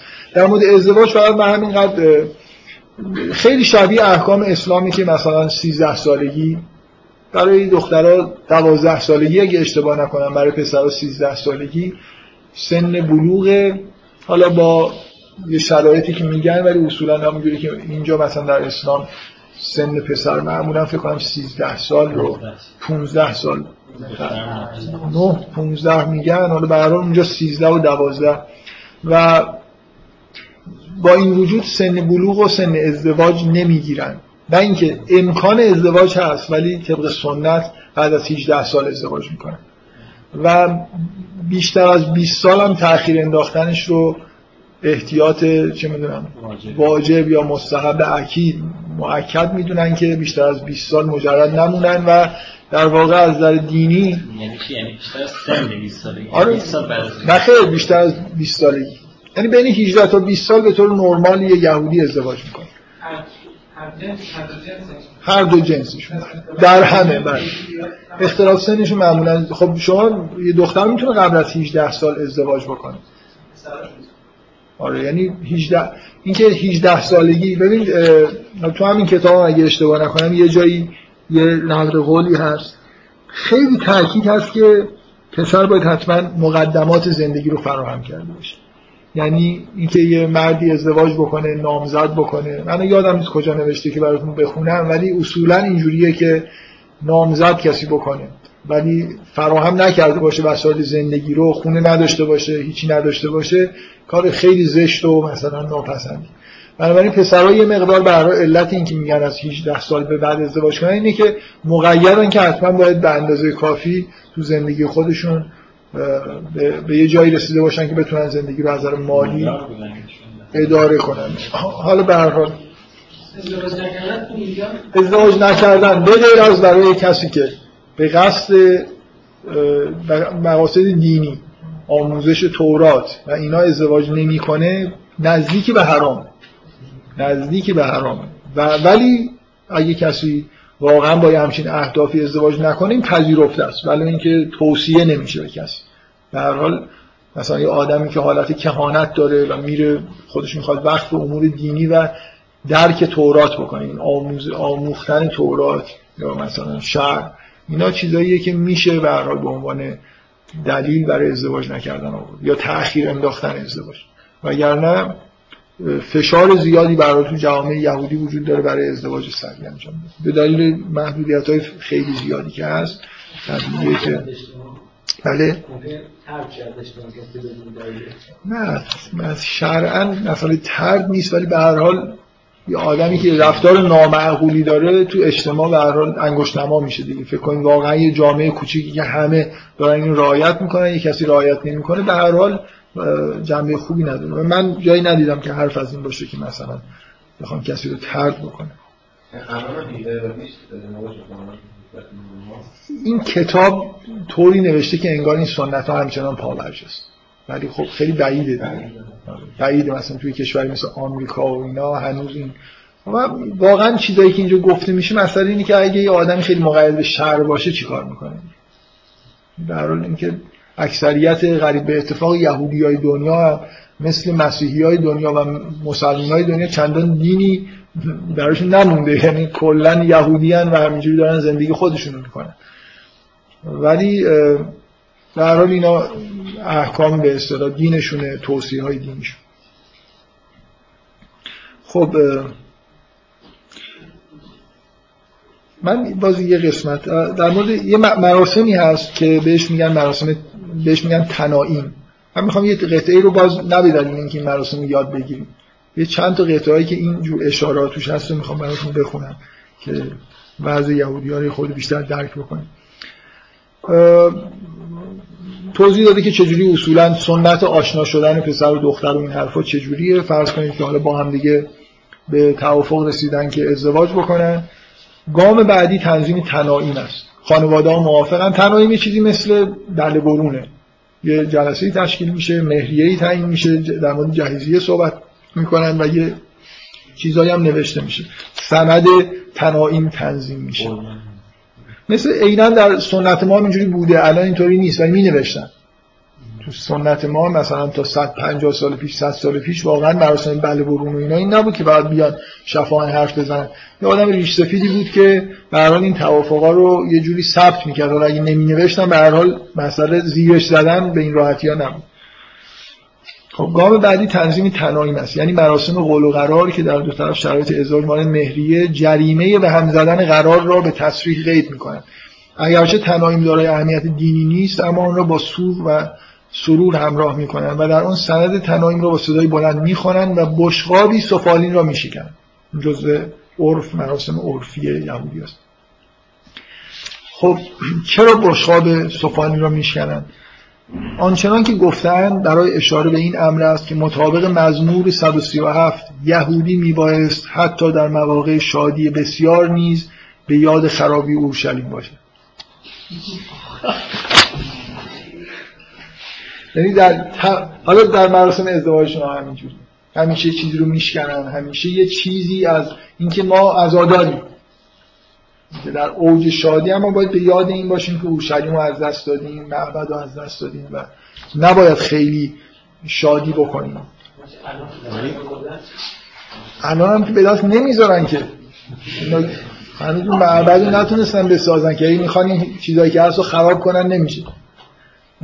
جهان بیدین و کفر مثلا سازمان ملل اینا همش مزاحمشون هستن دیگه نمیشه مسئله اینه که اون معبد ساخته بشه و مراسم انجام بشه. الان اونجا مسجد دیگه. حالا دارن زیرش رو یه جورایی می‌کنن ببینن خلاصه. بله. آره ولی معبد واقعا به اون معنای چیز وجود نداره دیگه. اینا سر جای اون معبد ساخته شدن مثل اینکه شما برید تو مسجد الحرام مثل کلیسا بسازید. همش خب نه بگه حیاتش هنوز اون گوشه هست. برای باید بیان اونجا تواف کنن باید مراسم انجام بدن. نمیشه با این بساطی که اونجا هست امکانی نیست.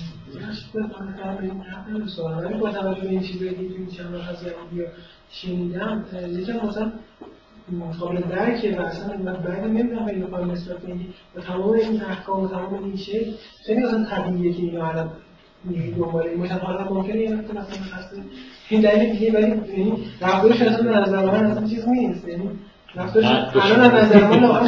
پس هم شما قبول اینو اینو قبول کردید. حالا یهودی نمیشید به جهنم. اینو قبول کردید که اونجا رو خب به حال خونهشون و این حرفا.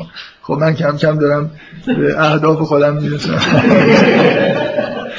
خب در شنبه قبل از عروسی از داماد در کنیسا دعوت می شود تا هفتارا یا یکی از بخشهای برگزیده از کتب انبیا یا قسمتهایی از پارشاهای اسفار خمسه را که مخصوص قرائت هفتگی است بخوانند.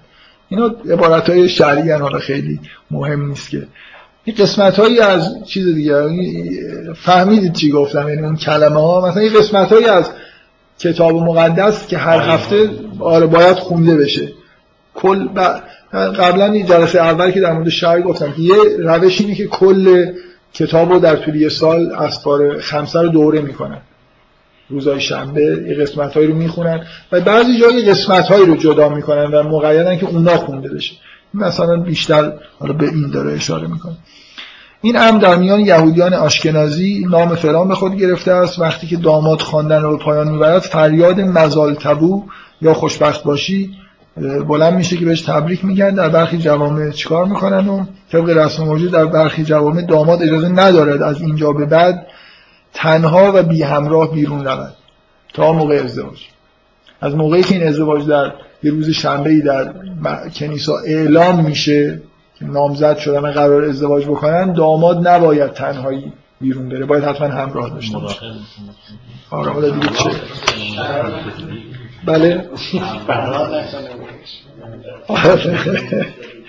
در مورد فلسفه احکام با اینجا خیلی می‌کنن شکل دیگری از این رسم داماد برای تمام اولین هفته پس از عروسی از بیرون رفتن تنها من می‌کنه. در حال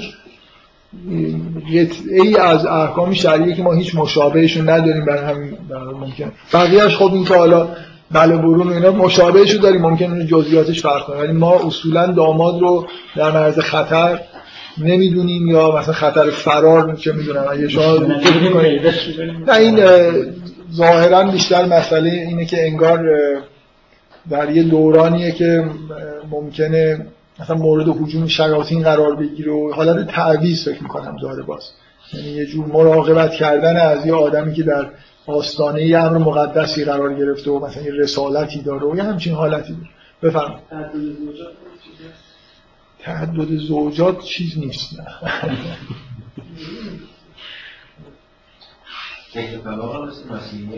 خب طلاق نه مثل مسیحیت نیست. هیچ جا طلاق مثل مسیحیت. خب. حق طلاق حق مرد طلاق میده ولی باز حالت توافق و اینا داره دیگه. الان توی اسرائیل مثل ایران کلی سر همین مسئله است دیگه که چجوری وکیل بگیرن و چیکار بکنن که مرد مرد خلاصه طلاق بده و آره یعنی یکی از مشکل ما اصلا کلا کشورمون این اسرائیل. باور کنید اصلا اینقدر داخل اسرائیل داره. یه کتاب من بعدا یه روز میگرم که به مخالفت با اسرائیل نوشته شده. یه عالم مشکلاتی اونجا وجود داره که ما هم داریم. مثلا تو همین کتاب یه جایی اشاره می‌کنه که مردم اسرائیل خب اکثرا سکولار هستن. مردم اسرائیل به تنگ اومدن خیلی هاشون از این مقدار به اصطلاح تحمیل مقررات شرعی و چیزهایی که تو کشورشون هست. یکی از اعتراض چیز کارهایی که به عنوان حالت اعتراض آمیز داره اینه که در بعضی از این اعیاد دینیشون مسافرت میرن. شما یاد چی میفتید تو ایران هم همینجوری هستی خود دیگه. بعضی از این تعطیلات که مثلا قراره که یه مراسمی برگزار بشه راه پیمایی و اینا همه مثلا انگار تعمد دارن که برن مسافرن یه جور حالت چیز داره دیگه. حالت جو بله؟ اعتراض نیست. شد مثلا این موقع آره مثلا به هر حال در اسرائیل هم همینطوری دیگه. یعنی اون جایی که مثلا فرض کنید قرار این مراسم دینی انجام بشه اینکه مردم اینقدر تو اسرائیل میرن مسافرت این خیلی چیز داره. به نمود مشخصی داره که مردم اینقدر هم که دولت مثلا داره فشار میاره اصولا مقید به مسائل دینی نیستن تو اسرائیل. فکر می‌کنم میزان مقید بودن مردم اسرائیل به مسائل دینی شاید از اینجا هم یه جورایی کمتر باشه. یعنی خیلی چیز حالت تحمیل بهشون داره. قانون هایی که گذاشتن. خیلی هاشون از کشورهای اروپایی و آمریکایی اومدن و کلا خیلی موافق با این محدودیت ها نیستن. بعضی از این قوانین شرعی که وارد قوانین مدنی شده رو خب قبول ندارن و مشکلات اینجوری زیاد. دولت استغفر البته که بنیادگراست تا هر جایی که دلتون بخواد. یعنی کلا بنیادگراها در ارتودکسا به اصطلاح اسرائیل تشکیل دادن و قاطع قاطعانه از نظر سیاسی یعنی اون احزاب میان روشون تازه حالا ارتدوکس هست چه برسه دیگه اونایی که الان حاکمن. یعنی یعنی منظورتون چیه؟ مثلا یعنی مثلا یه حزبی تشکیل بشه که ایران چه جوریه اونجا هم همینجوری برای خنده نگفتم. می‌خوام یعنی شما ایران مثلا مردم همشون هم الان قوانین اجازه نمیده که یه آدمی که توی یه شرایطی صدق نمی‌کنه مثلا بیاد به مراحل بالای سیاسی برسه. یه جور فیلترهایی وجود داره که به هر حال نظر سیاسی حکومت دست آدمای مذهب. مثلا حکومت اسرائیل حکومت مذهبیه دیگه. رفتن اونجا که اعمال مذهبی انجام بدن. بنابراین اینکه حالا مثلا حالا یه گروه های یعنی من فرضا شیمون پرس چیز دیگه. شیمون پرس مثلا معتدلشون. ولی اینجوری نیست که آدمی باشه کوچکترین اختلافی داشته باشه تو مسائل شرعی بخواد بگه این کار بکنید یا نکنید. که جرأتی هم چیزی رو داره. به هر حال اونجا روحانیت ارتودکس به شدت قدرت داره. خب حالا دارن دیگه یه جورایی. اسم شورای نگهبان نیست. ولی به هر حال این شکل نیست شما بتونید برید اونجا یه حزب تشکیل بدید و مثلا قدرت به دست بدید در این حالی که افکار عمومی اسرائیل هم در هر حال تو مسائل سیاسی اینا به این راحتی به مثلا فرض کنید یه آدمی که بیاد سکولار باشه فضا به هر حال فضای مذهبی هست ایران هم همینجوریه دیگه نیست واقعا. یعنی که حکومت دینیه الان یه آدمی بیاد اصلا کلا به دین پشت پا زده باشه فکر کنید رنگ میاره تو ایران. هر چقدر که مردم مشکلات سیاسی داشته باشن با حکومت ولی کار به اینجا نرسیده که خواهان حکومت مردم کل کشور خواهان حکومت غیر دینی و به هم خوردن جمهوری اسلامی به نظر من نیستن. حالا نمی‌دونم شما شاید توی محیطی زندگی می‌کنه که اینو نبینید. من فکر می‌کنم که کلا تو کشور اکثریت با آدمایی که یه جور حکومت با رنگ دینی رو میپسندن. خب خیلی جزئیات بحثایی که پیش میاد زیاده من بذارید باید این چند تا قسمتی که به نظرم جالب بوده علامت زدن رو براتون بخونم. مرسوم است که هم عروس و هم داماد در روز عروسیشان از سحر تا پایان مراسم روزه بگیرن این اینو دارم می‌خونم برای اینکه اون تنها میرون نرو اینا.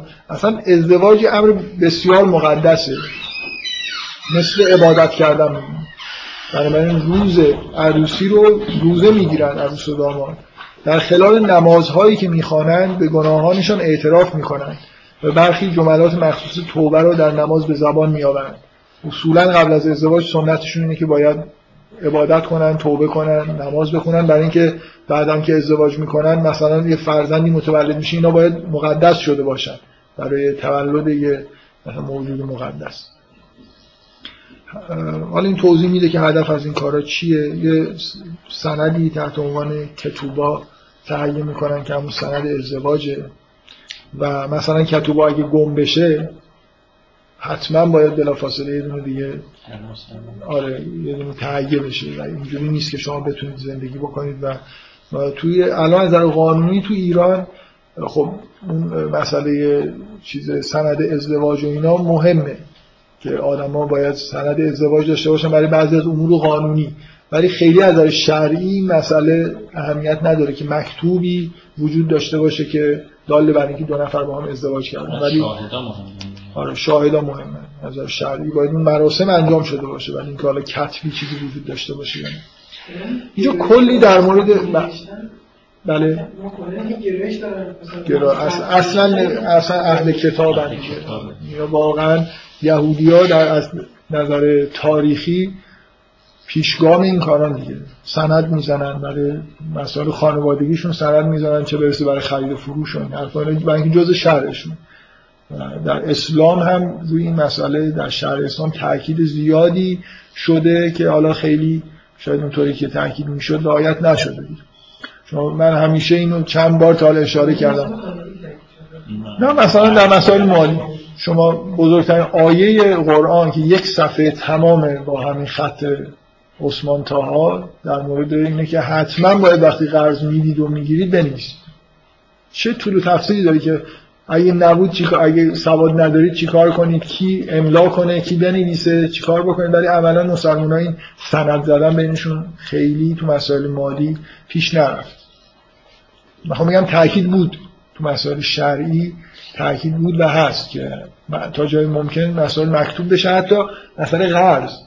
قرض چیز کاملا به اصطلاح دوستانه است. من, من دارم به شما مثلا یه قرضی رو میدم و مطالباتی هم در مقابلش از شما مثلا اضافه ندارم. طبعا یه رابطه بین دوتا آدمه که ممکنه خیلی بشه دوستانه حلش کرد. ولی باز حرف از اینه که حتما سند تهیه بکنید.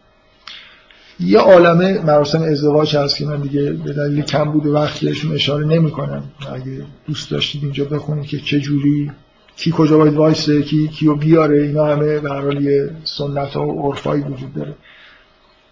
بعد این تیکر رو باز دوباره می‌خوام براتون بخونم که بعد از کلی مراسم دعاهایی که می‌خونن باز شرابی رو مثلا برکت می‌زنن چی کار می‌کنن و این حرفا یک بار دیگر داماد و عروس از جام شراب می نوشند و آنگاه داماد لیوان شیشه ای را با پا می شکند.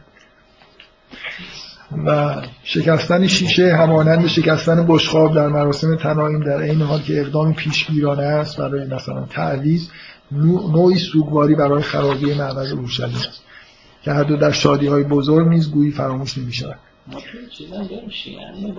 آره ما مثلا فرض کنیم میگن آب بخور آب که می‌خورید مثلا سلام بر حسین بگید این یاد سوگواری آشورا رو مثلا در دل خودتون دقیقا همینطوره یعنی ماجرای معبد اورشلیم همین حالت سوگواری دائمی رو با کلی چیز داره. یعنی ما, ما اینقدر نداریم که دیوار خونتون یه جایی رو خراب نگه دارید. نمی‌دونم. آره مثلا یه چیزایی رو بشکنید. هر جا که شاد هستید حتما. مثلا ما تو مراسم عروسی دیگه آخرش چیز می‌کنیم ما مثلا یه کاری که می‌کنیم اینکه در همه عزاها یه بارم برای گریزی به کربلا هم می‌زنه کسی که می‌خواد مثلا داره توی مدرسه ترهیمی ختمی چیزی صحبت می‌کنه. ولی اینجا تاکید روی اینه که در شادی هاتون هم فراموش نکنید که از معبد دور شد. خب در مورد مسائل زناشویی و تنظیم خانواده و اینا هم که کلی چیز وجود داره. در مورد سخت جنین هم که باید حدس بزنید که موضع کاملا منفیه. خیلی شبیه موضع شر اسلامه. یعنی قتل عموما قتل حسابش نمی‌کنن در ماهای اولیه ولی قطعا تحریم شده است مگر اینکه یه چیزی داشته باشه دلایلی وجود داشته باشه براش. در طلاق هم باز همین مسئله یه بار از من cloning چون اینقدر به cloning علاقه من دید به گلم و cloning علاقه کلا شما تو چیز به وجود آوردن موجودات انسانی هست. با cloning هم طبعا نباید موافق باشن من چیز خاصی نشیدم مسیحی ها که می‌بینید چجوری برخورد می‌کنن. یهودی ها باید همون دفعه قبل بود که سر گلم همین حرف شد دیگه که حالا که اگه, اگه گلم می‌سازن اشکال نداره پس بابت کلونینگ هم اشکال نداره.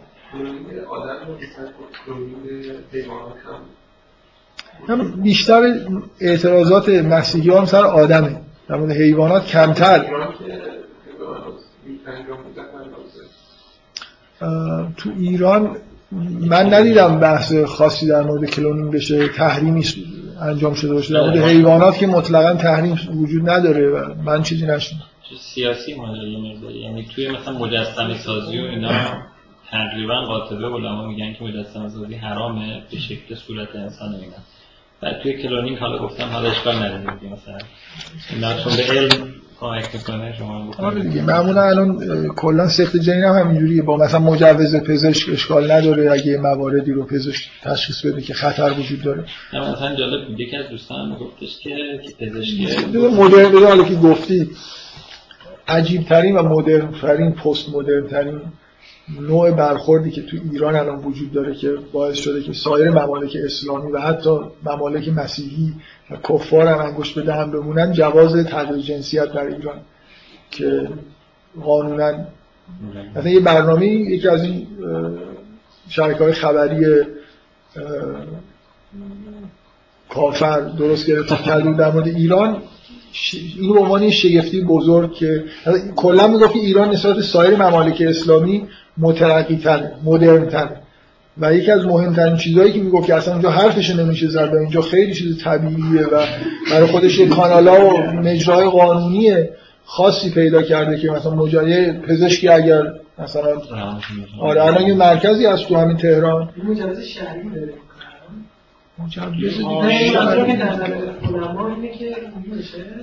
علما اگر هم نظر دیگه دارن نظرشون رو نمیگن. ولی همینه که هست دیگه. الان یه مرکز توی تهران وجود داره که یه نفر می‌تونه بره اونجا مراجعه بکنه. معایناتی میشه از نظر پزشکی و از نظر روانی. باش مصاحبه های صورت می‌گیره و نهایتا مرکز تایید می‌کنه که ایشون در چیز دیگه می‌تونه این عمل تغییر جنسیت رو انجام بده. عین دیگه یعنی این این مقررات عینا مقرراتی که تو آمریکا هم همینه. یعنی اینجوری نیست که یه نفر بره به پزشک بگه بیمارستانی مراجعه کنه من تغییر باید اون مجوزهای قانونیشو بگیره به اصطلاح درخواست میدن به مراکزی توی آمریکا و اون مراکز تایید می‌کنه نظر پزشکی که این مثلا شرایط داره و اگه reject هم بکنن کاملا غیر قانونی برای آدمی که مجوز نگرفته باشه و reject شده باشه از نظر پزشکی کسی بخواد مخفیانه مثلا عمل تغییر جنسیت انجام بده.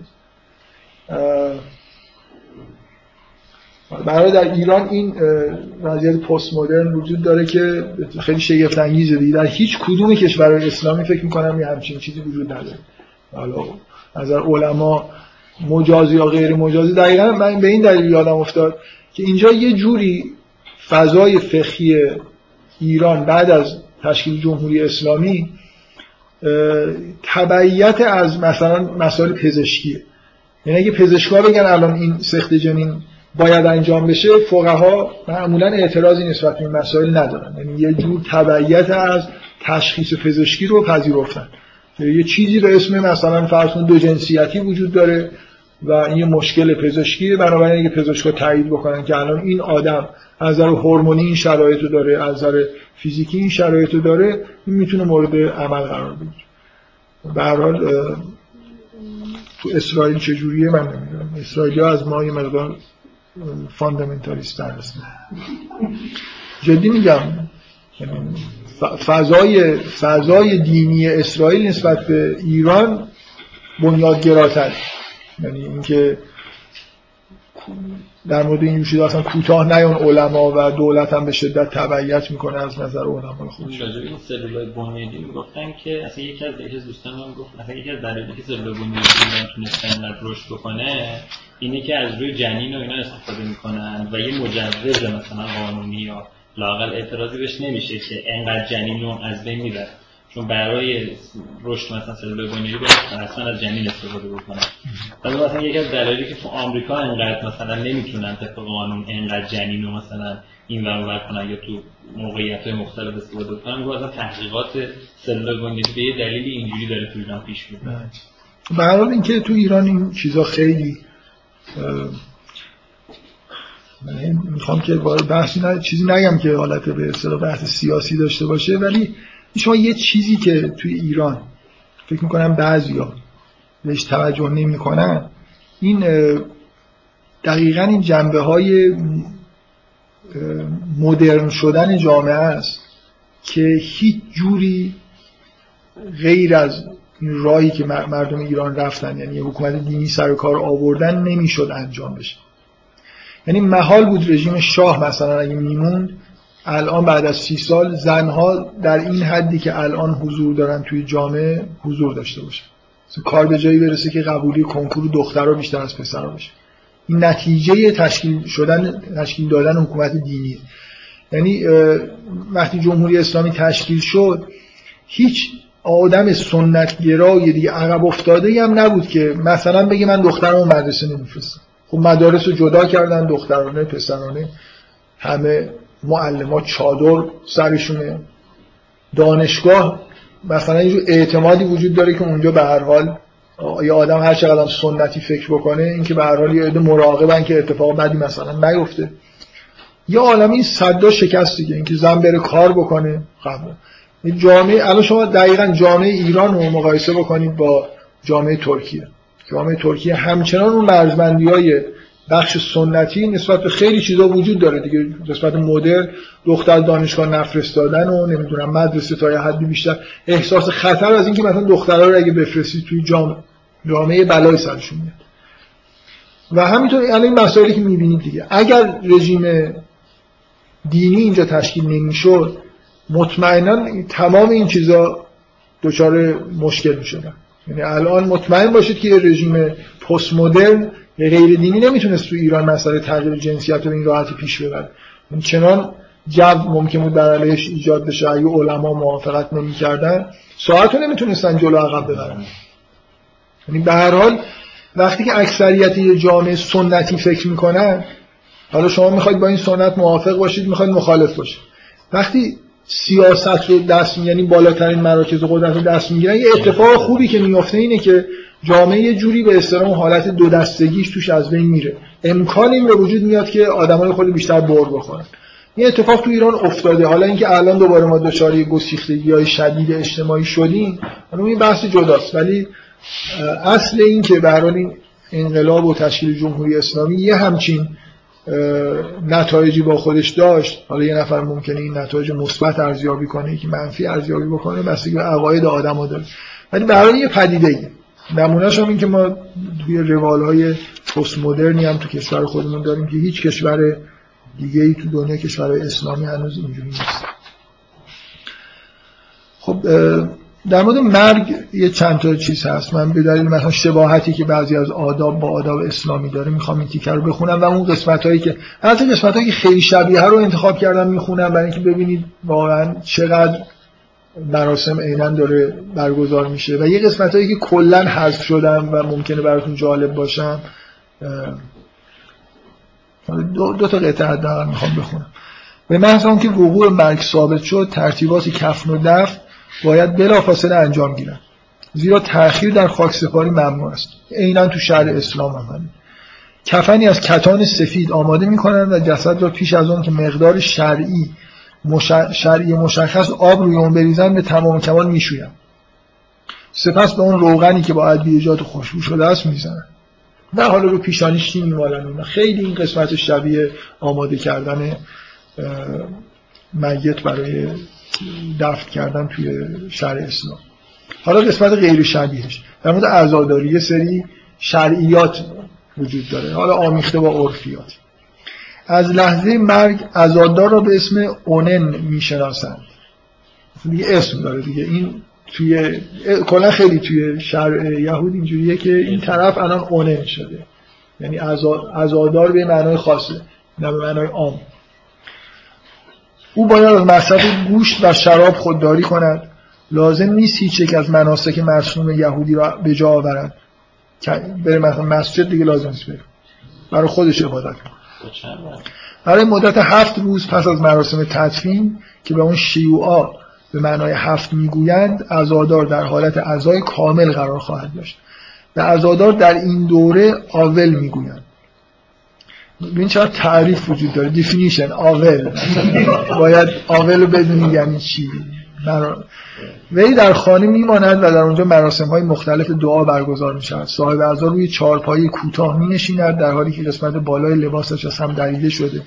وی نباید مویش را کوتاه کند یا صورتش را تیغ بزند یا کفش چرمی بپوشد آمیزش جنسی برای آول در طول این مدت ممنوع است. همچنین از شستن بدن کار مطالعه تورا و گوش کردن به موسیقی. می‌دونید که موسیقی به هیچ وجه در شرع یهود حرمت نداره بلکه آمیخته با بعضی از مراسم دینیشون هم بوده و هنوزم هست.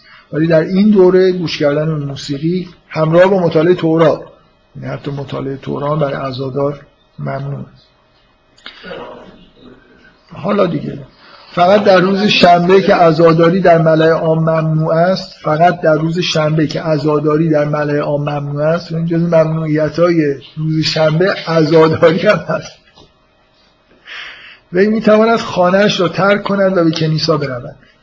بستگان دوستان و همسایگان به خانه صاحب اعضا میآیند تا در مراسم دعا و نماز مشارکت کنند و عزادار را تسلیت دهند. در خلال این مراسم آول دعای قدیش می‌خواند. خواندن این دعا در صورتی که فرد در, فرد در گذشته پدر یا مادر وی باشد در یازده ماه آینده نیز ادامه خواهد یافت. در سالگرد از دست رفتگان نیز که به یرزیت معروف است این دعا توسط آول خوانده می شود و حالا هنوز ادامه داره. خب اونگاه که شیوا به پایان می رسد عزادار وارد دوره نیمه اعضا می شود که تا پایان سی روز بعد از تدفین طول می کشد این دوره نام شلوشین به معنای سی را بر خود دارد. در این ایام آول نباید موی سر رو کوتاه کند یا لباس نو بپوشد یا در جشن ها شرکت کند یا در کنیسا در محل همیشگی خیش بنشیند با این همه وی مجاز است کار کند و نقش هایی را که پیشتر به عهده داشت از سر گیرد کار می‌تونه بکنه ولی. گوشت هم می‌تونه بکنه نگران خب این دو قسمت به جای آره. آره. ولی یه جورایی فکر می‌کنم نزدیک بود چهلم درست میشه یا نمیشه ما سه و هفت داریم یعنی اینا یه هفت و سی دارن. یعنی ولی خب اصلا ممنوعیتاشون خیلی ممنوعیت های جدیه. یعنی ازادار نه اسم داره معنی داره. از شرعی آدم پدر مادرش مردن در این شرایط شرعا یه چیزایی براش ممنوع میشه یه جور رفتارهایی. کنیسا مثلا نمی‌تونه بره تو هفت روز اول تورات نمی‌تونه بخونه. بفهم یه جا که دقت کردم مثل که صدای زن صدای خوندن زن از اون بله. آواز زن هم. آره ولی موسیقی جز مراسم مذهبیشون بوده. فکر می‌کنم هیچ شکی وجود نداره. قرآن هم تایید می‌کنه که در زمان حضرت داوود موسیقی مخصوصا تو مراسم مذهبی یهود وارد شد. و حالا اینکه چه جور موسیقی بوده در خود که صوت داوودی ما هنوزم میگیم دیگه. در صوت خیلی خوبه در قرآن هم هست که به کوه ها میگه که باش هم صدا بشن. در اینکه ساز و آواز در زمان آواز یعنی چیز دیگه مردم می‌خونن بله که شکی نیست. ولی در حال موسیقی جزء توی شرع یهود مشکلی نداره کلا موسیقی بله.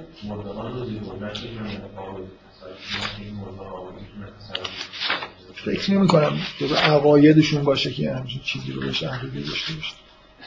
ولی احترام مردگان و این حرفا دارن ولی کلا حالا من بعدا چون می‌خوام در مورد این مسئله جهان پس از مرگ تو عقاید یهودیتی بحثی بکنم بعد از اینکه تبلیغاتم تموم شد. شاید در مورد این موضوع هم اونجا بشه یه خورده بیشتر صحبت بکنم زیارت اهل قبور هم نه؟ نداره زیارت اهل قبور آها منظورتون رفتگان خودشون رو. خودشون یا حالا آره. فکر می‌کنم مشکلی نداره ولی اینجوری نیست که مثل وهابی ها اینو حرام بدونن. ولی اینکه زیارتگاه داشته باشن برای مثلا بزرگان خودشون و اینا ندارن خب من یادم نمیاد جای دیده باشم که مثلا زیارتگاه ساخته باشن بر اساس اینکه قبر یه نفر هست.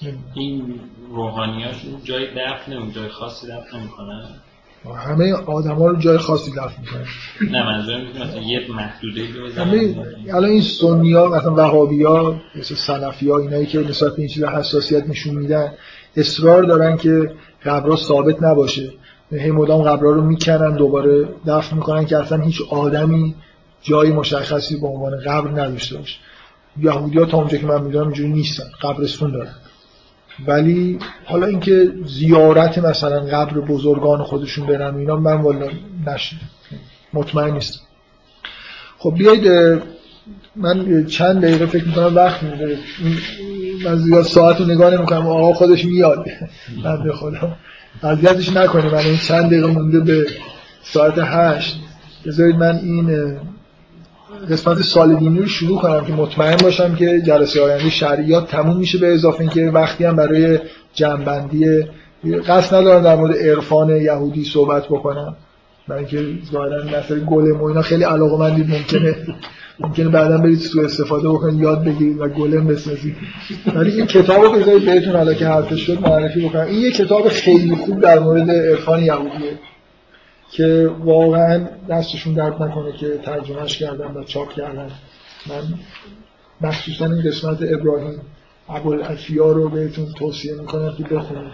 اونایی که نه عرفان یهودی اصولا هم آین بیشتر قسمت اصلیش آین قبالاست و اون ابراهیم هم یه فصلی هم در مورد کتاب زهر داره. اینا با قسمت های خوندنی عرفان یهودیه که جالبن. یه کتاب کوچیک هم یه نفر تعلیف کرده به اسم آین قبالا عرفان و فلسفه یهود. اینم بد نیست چون اون کتاب خیلی مفصله. خوندنش حوصله می‌خواد من خودم هم واقعا این کتاب رو حوصله نکردم همش بخونم. ولی این یه کتاب کوچیکیه که حالا به عنوان بله. جریان جریانات بزرگ در عرفان یهودی گرشوم شله. انتشارات نیلوفر بر وزن گلم. هیچ بعید نیست خودش هم یه جورایی گلم هست. ساختنش. آین قبالا عرفان و فلسفه یهود برگردان و پژوهش شیوا کاویانی انتشارات فراروان.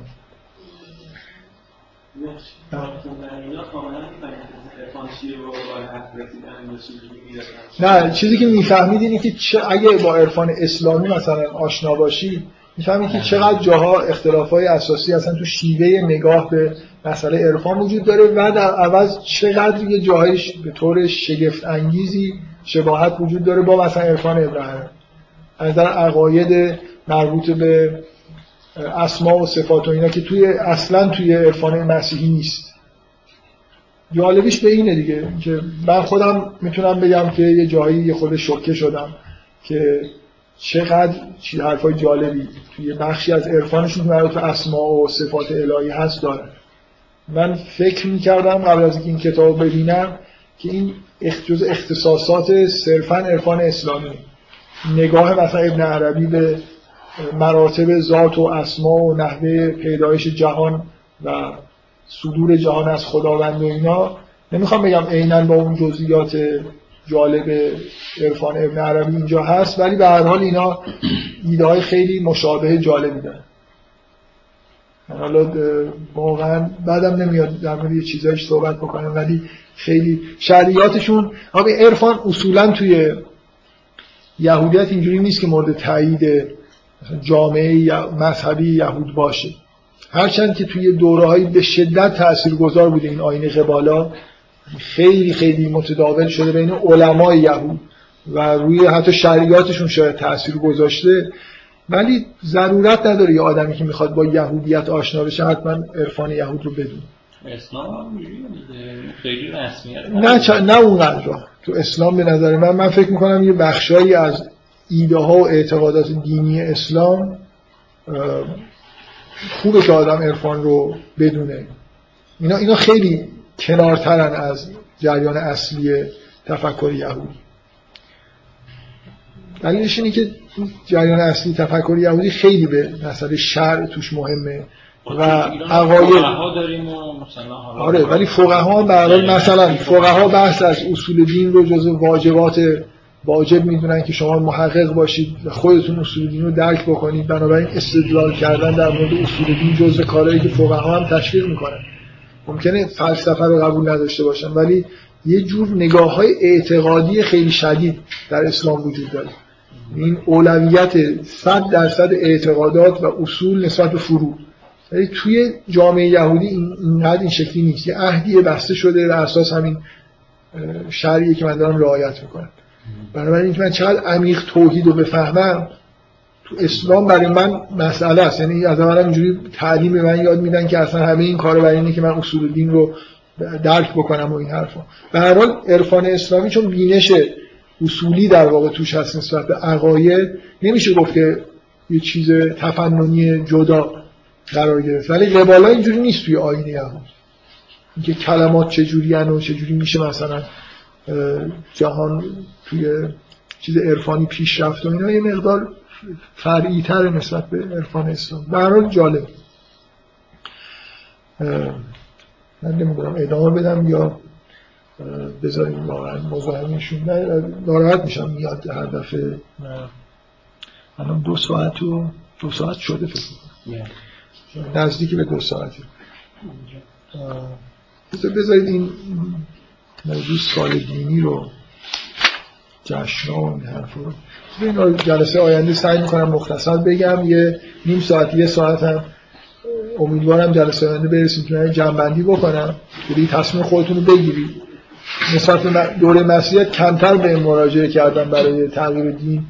من یه مقدار از اولش هم می‌دونستم اینجوری میشه چون خدا هم خیلی مقدار علاقه ای که دارم اونجا کمتر. حالا برای جلسه آینده نهایت تلاشمو می‌کنم اون جلسه رو